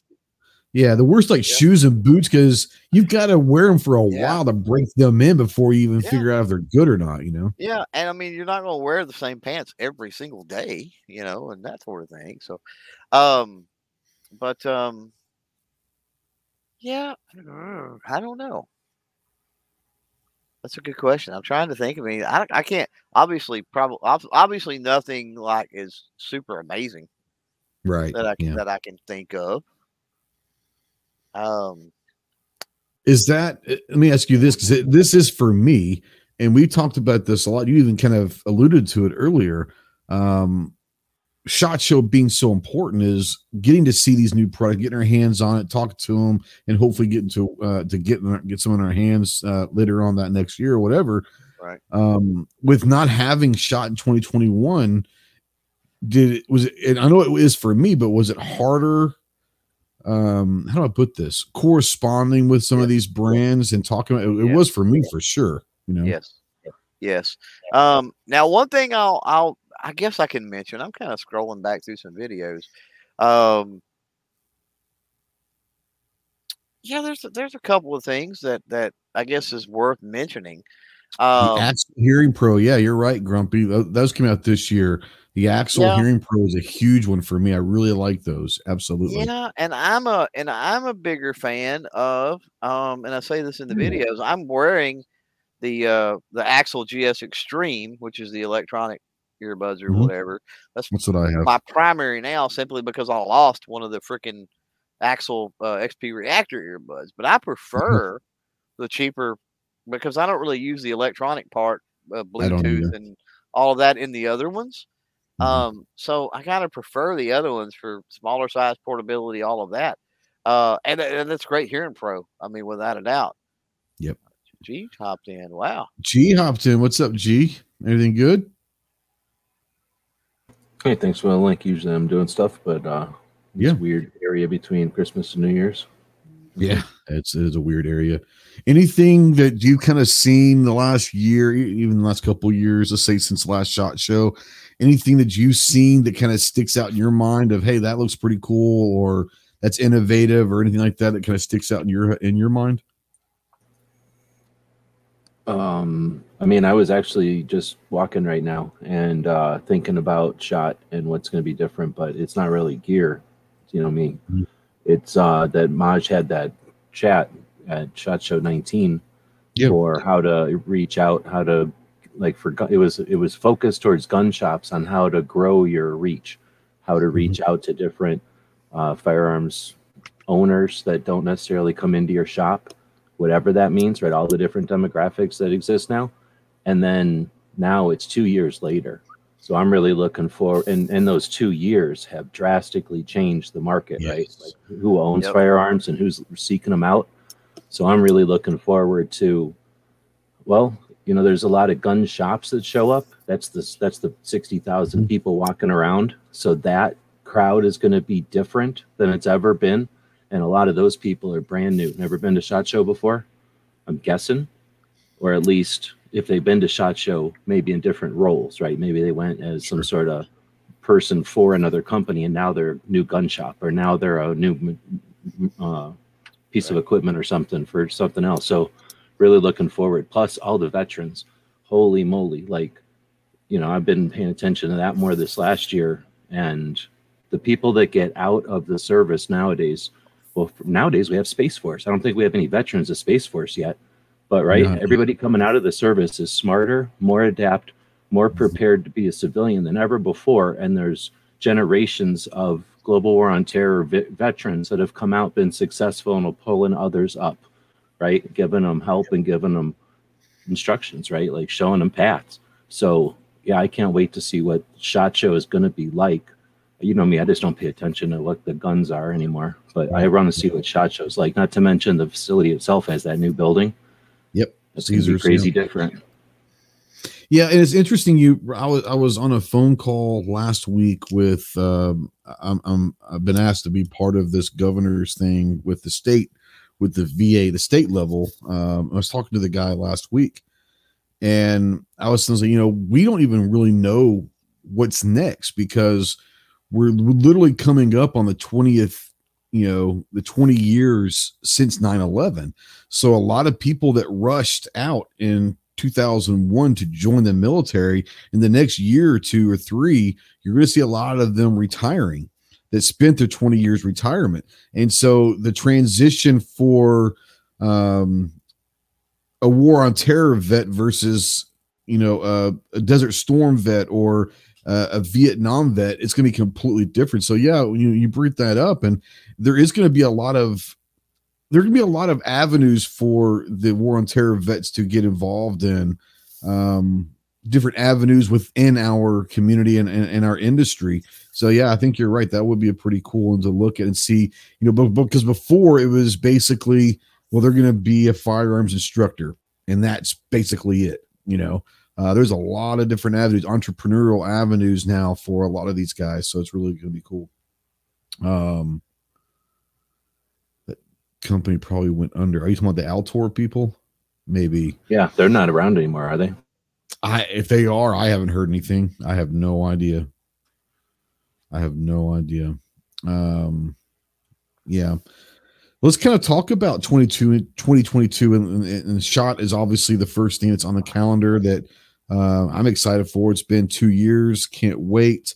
I know Clover, you and G, and other people have been have gone to maybe some other smaller stuff throughout the last year or so that I haven't. But uh, it's, it's been since Shot Show of 2022 that um, or 2020 that I've been to an industry event, and I, I can't wait. Um, is there anything? I'll start with G, um, and I know you kind of alluded to it, but is is Shot Show because of the new venues and all that is that what you're looking most forward to is to see how it's going to run or is that what you were explaining earlier is how is it going to run in the operations of shot show is that what you were talking about earlier Me personally, yeah. I mean, I Yeah, pay attention to that. I've been going for a while. So, like I say, I quit focusing on uh, stuff in the booths and start looking at the booths and the building and the, the atmosphere and the mood and how it's in this case, there's a lot because it's how it adapts to the, you know, all the whole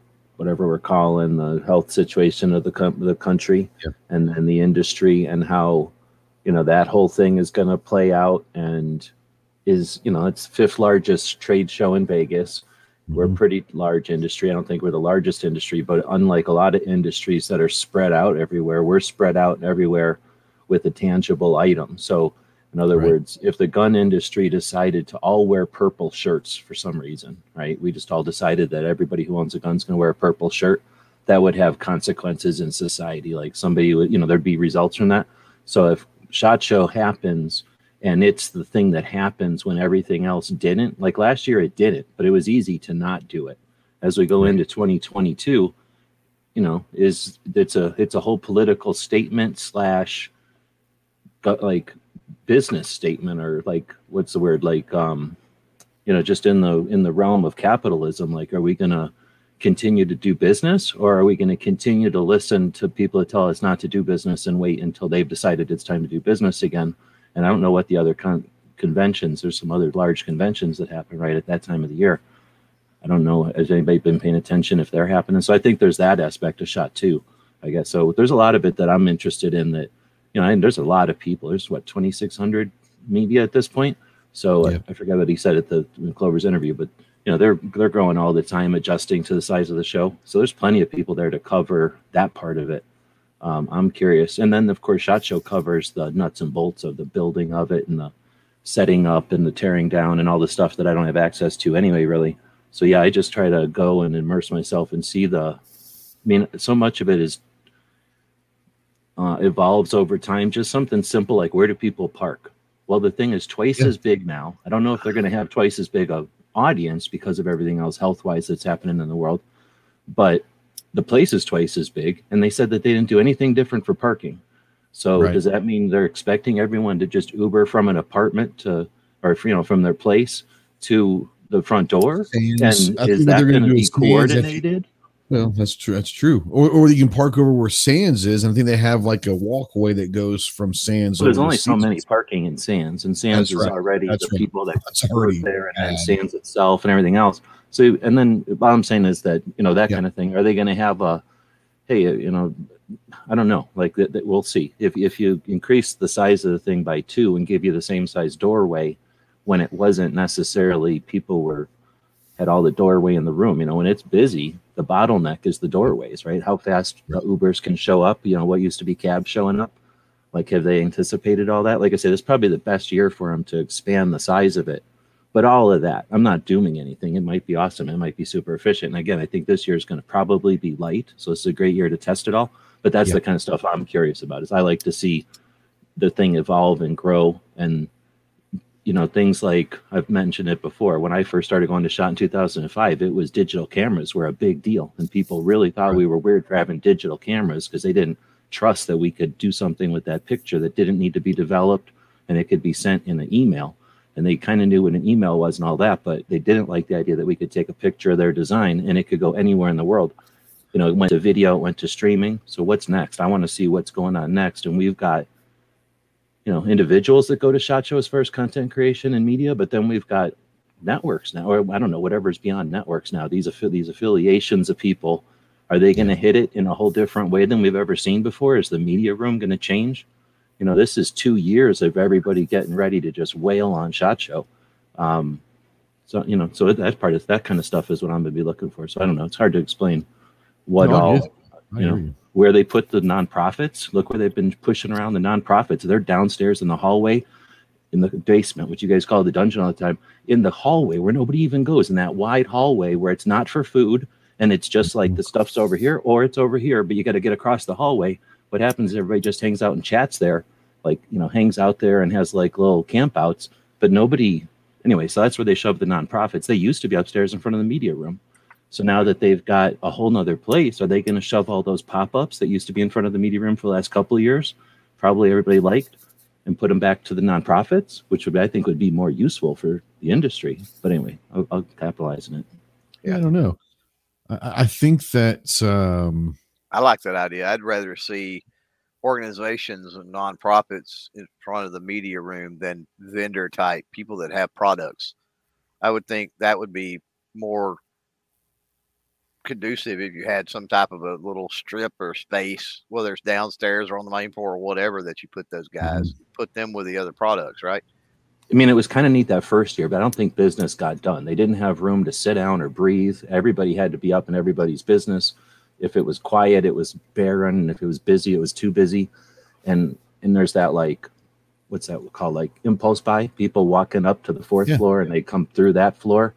Well, are hmm. they part of shot? They don't know what's why all of a sudden there's little tiny boots there, I'm sure. right. right? Like put make it nonprofits, it's a lot more obvious. So this is the media room and this is the nonprofits. You know, they might have just as little interest, but at least they know where they're at.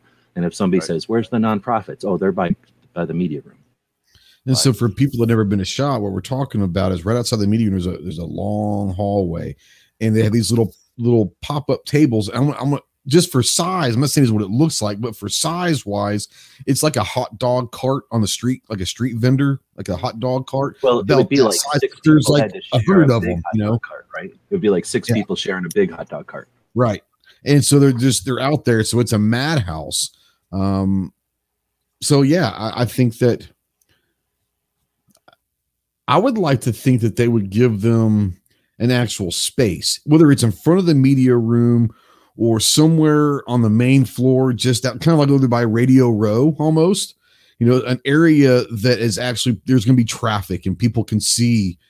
Like you said, right now it's stuck behind that little bitty cafeteria back there down that hallway down downstairs. I would like to see maybe on the main floor in the main lobby out there uh, by Radio Row or somewhere where there's going to be traffic. I don't know if that'll ever happen. Probably that stuff's way too expensive or way too valuable um, to just kind of give away to nonprofits. So I don't know. I do know that like uh, Mike with uh, Walk Talk America in 2020, they're in the main aisle, the main center aisle of the dungeon. Um, that's where he was, and there was there were a lot of other nonprofit organizations uh, along that main aisle that they were giving away. So um, that's not a bad idea either. But yeah, sticking them in that corner in the basement behind that little I would say makeshift cafeteria is probably not the best spot for your nonprofits, but we'll see. Maybe they do give them space at, at Caesars. You know, that'd be nice that they give them space well, at that's Caesars. what I'm afraid of. Is they're gonna be like, hey, you want a whole bunch of space? You can have all this free space over here. So now they can say they have stuff in Caesars, but it's stuff that nobody's in the right mind's gonna walk for all that length. Well, I know, I know a lot of companies that I've talked to that were in the dungeon um, that got opportunities to have space in Caesars, and a lot of them are really excited um, about being over at Caesars. Now, that's what my thing is. I'm no, I'm waiting to see the logistics of it. Um, how much of a pain in the ass is it going to? I mean, it sounds bad, but how much of a pain in the ass is it going to have to walk over to Caesar? Do you stay? Do you take the Caesars part and make that a full day or two by itself, and then you work the other sands for a day or two. I mean, and, and I don't know the answer to that. I'll have to figure that when I get there, but that's going to be something. Uh, it's going to be interesting logistics for everyone looking at these booths as well. Go ahead, G. You're going to have to, right? Or have like a shuttle. I'm hoping they're going to have at least a shuttle from the smokers area upstairs to the other thing, like a cart that you get on, like at an airport, where you can just sit yeah. on it and six people can get shuttled back and forth, like in Empire for Stormtroopers. But uh, um, yeah, because otherwise you have to walk all. You have to be like, okay, I'm going to get up, and I'm not going to be able to eat lunch out in the courtyard or anywhere else. I'm going to have to walk all the way into that back building, and hopefully there's food back there that I can afford. And I'm going to do all my walking that day or that morning or that whole day in back there. But shot was already not really possible. You could walk the whole thing, but you couldn't experience all of it. Period. And now it's twice as big now it's going to require teams, and teams aren't going to be able to overlap very much. So I think that's part of the for me that's part of the fun and the appeal. It's it's sort of like we talk about with Tulsa, right? You go to the largest gun show in the world, and there's no possible way you can just look at everything and and every single item. And odds are, what you're looking for, whatever it might be, is there. The trick is finding it, right? And so it's almost like a treasure hunt type. That's kind of the mentality that I almost take with it. But when we talk about the logistics with Caesars, the way I kind of understand it is the bridge is kind of right there at the front door area in Can't that be. vicinity. No. Can't be. It has to be by the what they call the beer garden now. It used to be just the smokers area. You see, I've never 'Cause even been Caesars- up there. Because Caesars is behind there. We can get a map up here and look at it. But it, you know what I'm saying? It has to be behind the back going across the alley. So it's Right. opposite. It's like if the doors are on the north side of Sands, the walkway would be on the south end, south wall of Sands going south into the whatever it's called. The other, what do they call the new one? Caesar's uh, Caesar's. Pavilion or something like that. Yeah. It's weird because Caesars doesn't touch it. Caesars is like literally on the other side of the Vegas. Yeah, I think Caesar sponsors this. Is yeah, Yeah. but yeah, there's got to be one, one would think sure because there is a if, if- Caesar's touched it, that's a massive walkway. I think it's it's right across the street, not going towards the strip, but the side road there. I think that's where they were building it or behind it or something. But yeah, it's it's not part of Caesar's Palace. Uh, take care of that, my mods, if you guys don't mind. Real quick before you guys continue, I want to set something real quick. Um, I'm hitting all of these and they're coming right back. Yeah, they're we're doing a, uh, another giveaway real quick. Hashtag knife, just hashtag knife. We're gonna give away a karambit. I don't know if you like karambits enough. If you don't like karambits, then don't enter. But if you like a nice little fixed karambit, uh, hashtag knife out there in the uh, in the chat. We'll uh, we'll give them a few minutes to to give that away. Keep going, guys. I'm sorry. Uh, we, we were saying something earlier, Clover. I don't think so. Okay. Um, yeah, f- for me, uh, I'm am, I am looking forward to the Caesars because, like I said, I know several companies that are uh, really excited. I, I'm I, I love the dungeon and uh, and all that, um, but I'm looking forward to seeing the, the the ones over at Caesars. I am probably going to spend a day over there and just say, okay, at least one day. You know, if I don't get it done, and I'll come back for a second day, but this is going to be my dedicated day to be over at Caesars. And I'm sure that's how a lot of people are going to probably have to work it. But that is, like Clover said, to me, that is part of the fun is we don't know until we get there. You know, we can have all of these, excuse me, plans of how we're going to attack shot this year. But until we get there and actually see how logistically it's going to work out, you know, what I'm looking forward to is Sunday when we go pick up our, our media badges is hopefully we at least be able to see how far it is, where the walkway is, how far are we actually talking about? is it feasible to walk across and back a lot? I don't know, but we'll at least be able to see see it on Sunday. I was just looking at the map, and you're right, G. Uh, yeah, G's right. It's it's complete opposite end of the main entrance that everybody typically goes into. Well, the thing Really? is, they needed it to be that way because he said in your interview that they, for security or whatever, they don't want two entrances. So, you know, it's Yeah. the only way to do it. They'd have to have another entrance outside, which they, well, whatever, they didn't want to do. But now But you're also they talking have shuttles. They total could have security and all of that stuff. Yeah.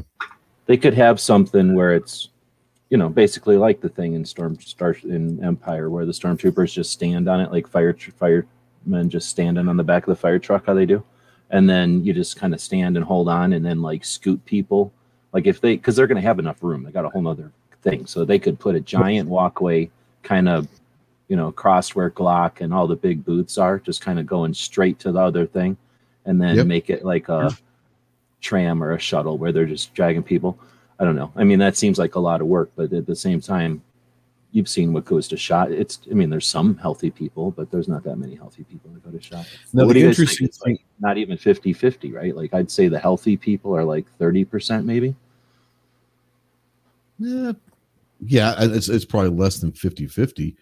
Uh, you know, the funny thing is when when Clover had Joe on uh, from NSSF, he was saying that he's pretty sure that they banned the the carts this year. Yep. Uh, which uh, I think is great. But now MOA says ride a Segway back and You forth. So will so we see hated. Segways at Well, you can Show rent them. this year? You can rent them. You can You're rent gonna- like, you can rent the scooters for like just, you know, Yeah. people that have to scoot around with a three wheel scooter. And then you can get Segways, I thought. Didn't they have Segways downstairs across from the Did they? that bottom room. Yeah, wherever Yeah, you could don't rent the things. I just oh, don't Oh, I think very don't know. many I, I did didn't see that. It's basically pointless. You could do it, but just because you have a Segway doesn't mean people are going to get out of your way, and that means Yep. you're going about as fast as somebody can walk. Except mint, mint, mint, mint, like not bumping into people's ankles, it would be horrible. Yeah. If it Oh, was they would- closed, would it would be great. Like if it was at night and you could whip around in there, that would be fun. But they're never gonna let you do that. People lost their shit with the carts. Can you imagine if there's a bunch of segways? Oh, Mhm. people would lose their minds. Well, I'm with. G. I mean, it's already hard enough. I mean, the the the handicap carts have to like Mhm. bulldoze through, literally, They do. Yeah. and run over people. I mean, it's it's a thing. I mean, yes, they do run over people, but at the same time, they sort of have to run over people as well. So, um, yeah, it's horrible. All right, so we're gonna go ahead and uh, share screen here. We're gonna give away a, a, a fixed blade karambit, uh, which is my favorite blade. Um, I know a lot of people may not like them, but it is what it is. Got 15 people watching right now, 15 people entered. So for all you that stuck around this late into the show, uh, one of you gonna win a knife. So let's go ahead and draw. I don't know why my name's showing up, but uh Because you put the hashtag out you there. put the Oh, hashtag maybe. Yeah, Jacob, Jacob S. Uh, assuming that you can, congratulations, Jacob. Assuming that you can have one of these knives, emails down below. I think you probably know my email already. Send me an email uh, and give me your address first. Let me know that you're able to receive this in the mail. But um, yeah, Jacob, you just won the knife. So congratulations, my man. Uh, I don't know if you like karambits, but uh, you're gonna get one. If you don't like it, you can give it away to someone else. How about that? But you will be the So- proud so- owner of a karambit. Yep, go ahead. We already see like people that'll have hand sanitizer little pump things, you know, like sometimes I mean this mm-hmm. is in years before, just because of shot show crud or whatever. People Or the- like a get lot of people diseases. carry like the wipe off little stuff in their pockets. I'm not gonna Well, lie. then, I, and then carry people will of give those you those, just like to those giveaways, Yeah. you know, like Yeah. swag or whatever. Somebody will give you like, here's a thing of hand san, not very much hand sanitizer, but like a little squirt of. Well, I guess they were tiny little things of hand sanitizer because back in the day it was only for shaking hands. People weren't paranoid or nothing. It was just for shaking hands in a place like that. But absolutely. How much of that is going to be like how many booths are going to have plastic weird doorways and like roofs on them and things and like how many people are going to be walking around with little contraptions or weird gas masks and tanks and how many people are going to be giving away There will you know, be gas masks. kind I guarantee it. the people from Europe are there and they're weird already. Like, you know what I mean? Now they're going to be super weird and they have justification to be paranoid. So I think they're going to be super weird. And those yellow booths at the Europeans are in were already kind of almost like had could have had doors on them, right? They always went up to the ceiling with glass. That must have actually now that I'm thinking about it, that's probably some kind of weird security thing they have to deal with in other countries, right? They probably have to have their booths, even though there's like one dead, you know, one non-working gun in it. They probably have to have them all secure because anyway, the European section always has like glass around their booths. It seems like.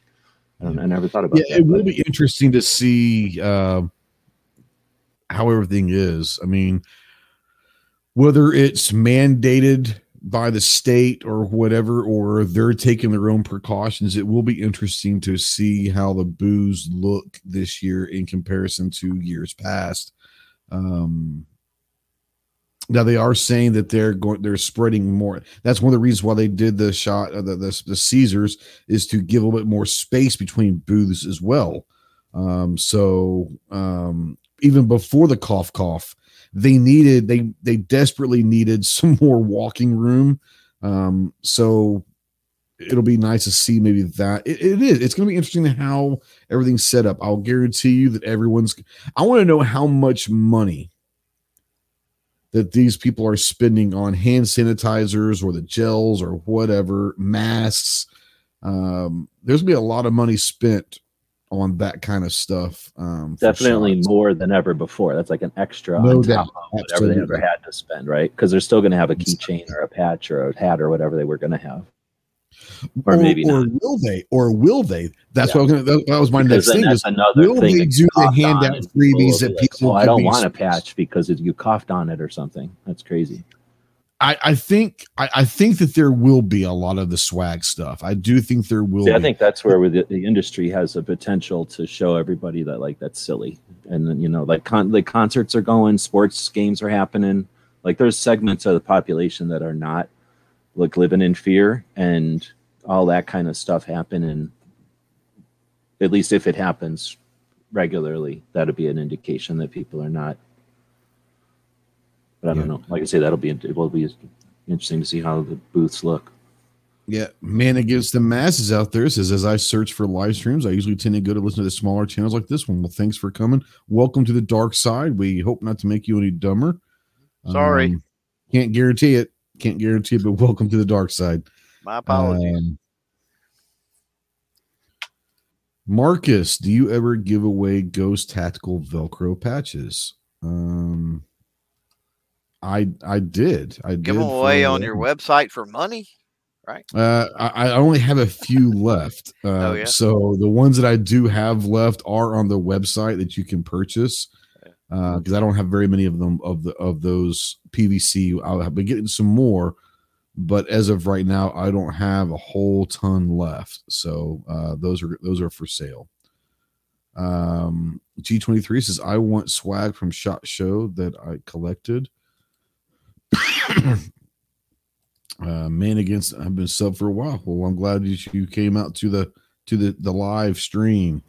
The Um, swag yeah, is one of those things that you use, you can use, or it's one indication of like how the show is, or how the how the industry's Sure. doing, and you know, like how you know if it's going up or down, or if people are happy, or they even got time. Sometimes it's so gangbusters they don't have time to advertise, and then other times I don't want to say they're desperate, but they're certainly want to get their name out there. And other times they're doubling down on victories or hiding losses and stuff. So you know that's another aspect of going to shot show that you really can't i don't know how to describe it. I mean you're not allowed to walk around with a video camera and just video everything as you're walking but it's one of those things as you walk along are the booths plastered in swag? Or is it the kind of year where you have to ask hey can i get something with your name on it? Like anything you know, we were talking about this earlier, and that, that that's going to be once again, all of these are going to be the fascinating side of going to shot this year because uh, we don't know what to expect. We don't know how it's going to be. I think that there will be some booths that are just going to plaster it with swag. Uh, the PSAs of the world that always do a good job with their swag. Right. Um, but there will be, I think there will be some that may not spend as much on the swag. They will have it, but like G says, they might have to ask for it or um, one of two things. It's either going to be gone by Tuesday at lunchtime or they're going to hold it back and you have to ask for it. But yeah, I, I think that um, it will be interesting. I think that there will be quite a bit of swag. Patches, I don't know about patches. I could see doing like hats and t-shirts. Um, one thing I saw, I've seen a lot is some of the companies on their websites are doing t-shirt hat combos. And uh, our friends over at Black Rain had a bunch of them at, at, in Tulsa at Wanenmacher. Maybe they're doing like a t-shirt hat combo. Maybe not the t-shirt because t-shirts are hard to do because of sizes. But I could see hats being a big deal this year. well Um, yes and no you can also just get a bunch of extra larges and larges and then you know True. that's most people You don't want it. You don't want it. Yeah. Yeah, I mean, most people are going to grab an extra large because they can give it to somebody, even if that doesn't fit them, right? Like you can Yeah. still do something as long as they don't make a bunch of hat, uh, shirts in smalls. Then they're not going to be, you know, they're not losing money. Yeah. But I was going to say, uh, supply shipping or shipping supply issues too could have impacted people, but I would say could have because I haven't seen too. I mean, I still see people getting stuff in, things made. Yeah, it's going to be one of those where a lot of the things that we're talking about, whether it's patches or hats or whatever, a lot of those are made over in China. And Well, the thing is, the hats are made in USA, and any any hat place can put, you know, they like place that does little league or police stuff or bowling leagues. They put their stuff on. I would say that the embroidery is probably done in the U.S., but the hats themselves are coming on a boat Oh, from no, China. look, look, take a look mm-hmm. around. There's a ton of baseball hats that are made in USA. I mean, as long as the I'm not saying there's not any. I'm not saying there's not any, but I would say the mass, the the mass people that are be ordering, we're talking about hats for shots, so They're ordering 20, 20,000 hats or something. They're probably getting those on a great deal from China. So we don't know if they came in or not. I'm, I'm not saying they all of them are like that, but there are going to be a lot of the swag stuff that are made in China. They might have ordered in October, may not be here. Who knows? So well, yeah, that- that's something to think about. ordering in October, and then they're told, "Oh yeah, we'll have that to you in April." Yeah, exactly. Maybe we'll see. Like I said, I haven't. I have still seen things coming in, and nobody's really been griping yet. yep.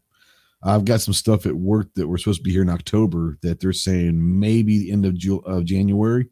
Supposed to be here in October, you know. So uh, we'll see. We'll see how it goes. Uh, Marcus says I went to the website and didn't see patches. All right, so if you go to the website, um, you can go over to Swag Store.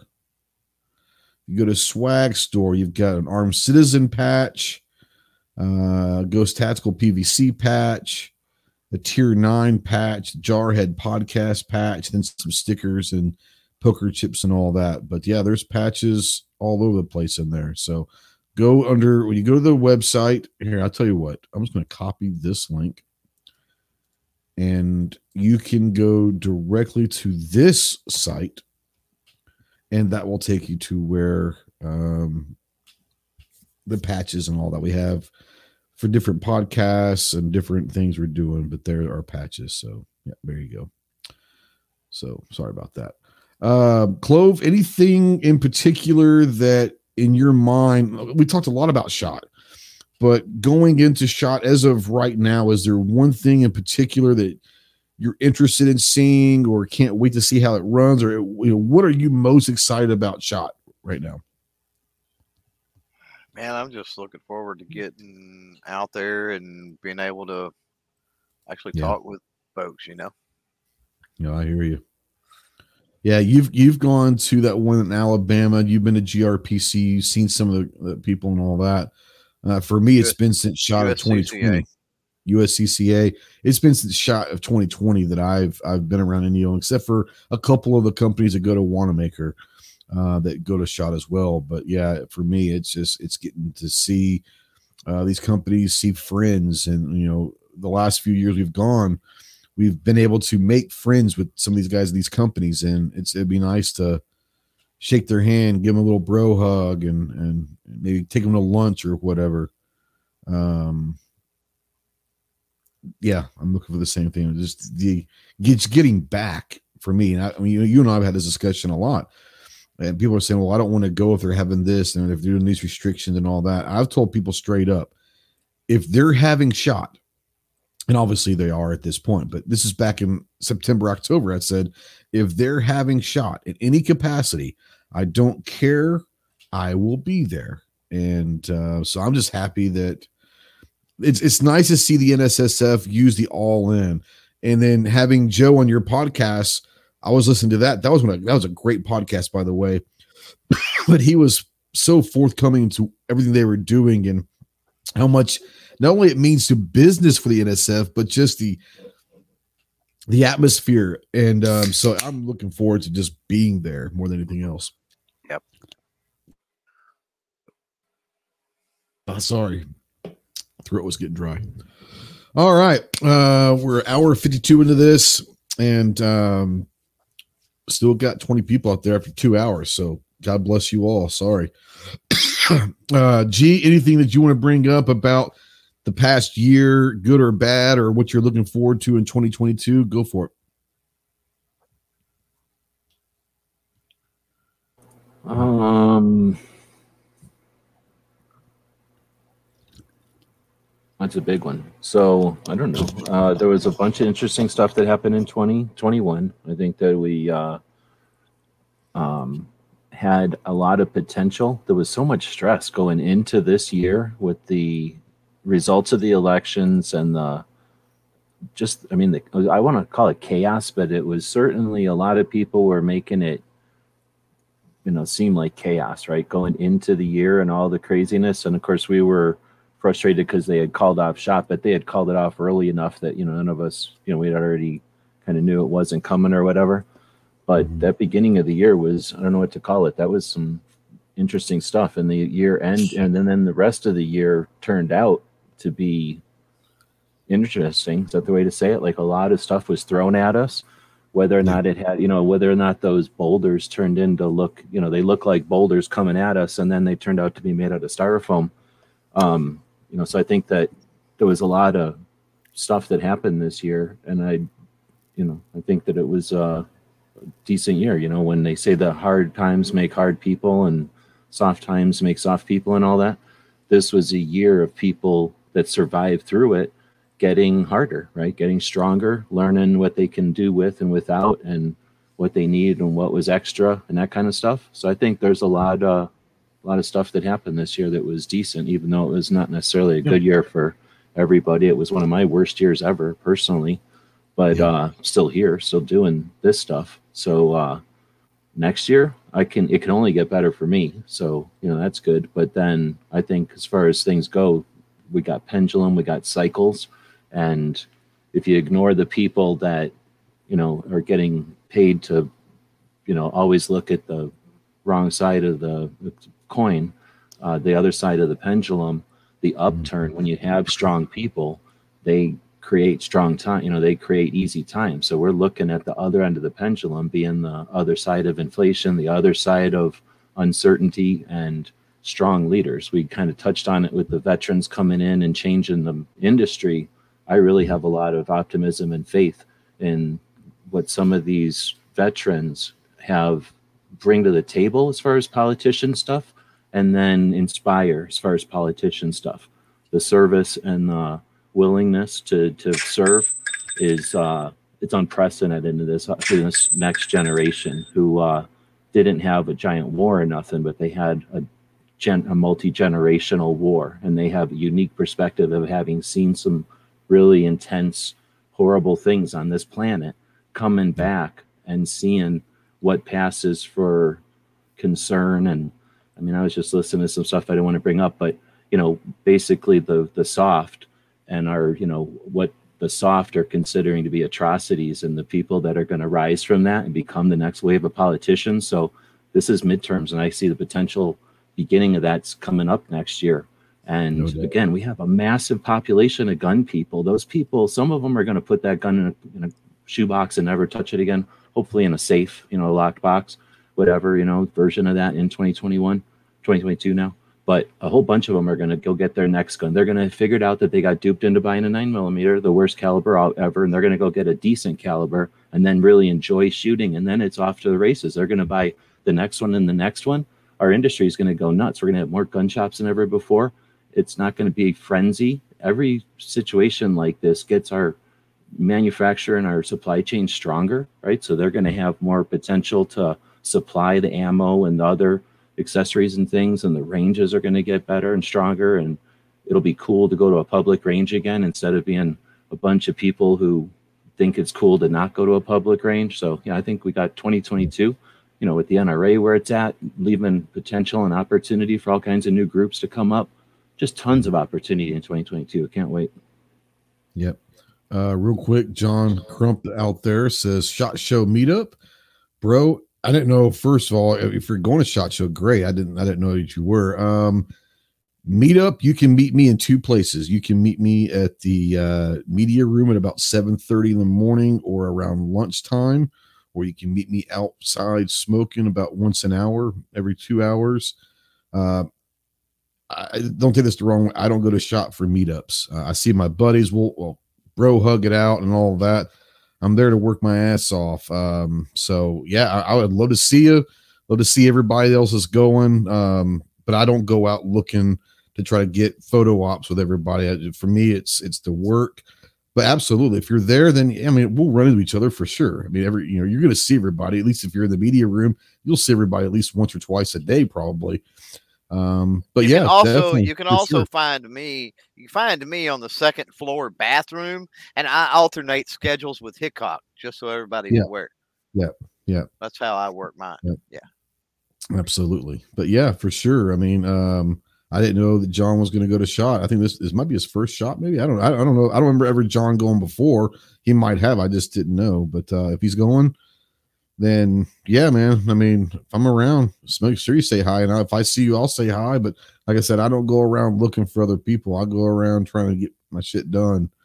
Um, but absolutely. I mean, if you're around, then yeah, we'll we'll definitely say what's up for Yeah, sure. too much you know too much of an investment to go as a vacation or something like that for sure Okay, real quick before you get you for your 2022 stuff, Clover MOA says, Clover, is there a shotgun suppressor like in the movie No Country for Old Men? No, not really. El Salvo 12 is about it. Well, that one in the movie was the weird one, wasn't it? Yeah. One in the movie wasn't real. That John was- says he's been, so that's awesome. Yeah, like I said, man, look forward to seeing everybody. Uh, I'm just not that guy that goes around like taking selfies with everybody. Uh, so I mean, I don't take that the wrong way, but I'm not that guy. I'm there to work. But absolutely, we see each other. Yeah, we'll we'll bro it up and all that stuff. So um, all good, all good. Uh, Chloe, what about you? 2022. Um, whether it's shot show or just in general for 2022, what are one of the things, some of the things that you're looking forward to? I'm looking forward to things to get back to normal as far as you know event wise. I'm also looking.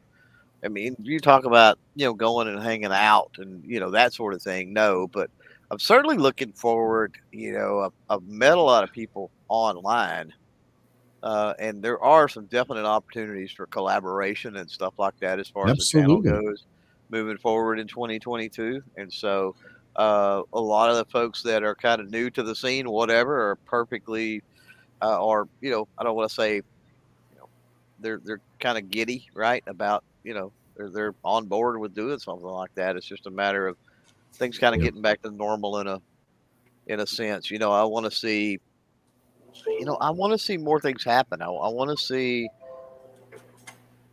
I want to see people like Tony Simon, like, um, like Charlie, right? Shotgun with Charlie. You know, I want to see them become more mainstream. I mean, everybody that subscribes to us, Yeah. watches us, should be supporting those guys before they even spend a dime super chatting us or or dropping a dime on Patreon or buying merch or any you know anything like that. Um, because those folks are you know behind enemy lines and and uh, you know they're putting in the time to to really strengthen I think the foundations of of the Second Amendment uh, and, and you know another organization I'll say because there's so many women involved in it that it's not even funny would Yeah. be the DC Project. Uh, if you're thinking of Diana. Kellyanne. Yeah, uh, I mean, Uh, there's- and I'm looking, and I'm so. Looking forward. yeah, and so looking forward to meeting all those, you know, meeting up with all those ladies, running into them at shot for sure. But um, I'm um, sure they'll be wearing their pink, uh, their teal. I mean, at least one day. Uh, was it, Oh, was yeah, it Wednesday of last 20? I think it was the, the, the teal out. I think it was like maybe Wednesday. That was pretty awesome. I mean, because a lot of people, it wasn't just those 50 ladies, a ton of people were getting involved with the teal out, which I thought was pretty cool, you know? Yep. Yep. Yeah, for sure. Guys, it's been a little over two hours. I want to wish everybody a happy new year. Uh, be safe out there if you're going to go out. Uh, be safe out there. Chances are I'm going to be asleep well before midnight. I'm I'm that guy now. Uh, there were times where, whew, man, we celebrated New Year's on four different continents. Um, the way we used to roll, but uh, later on in our lives, we we enjoy going to bed a little bit earlier now too. I might make it to midnight, but it won't be that much after midnight. But um, yeah, looking forward to that. Um, so um, happy New Year to everybody out there. Be safe. We'll see you next week. Simplify.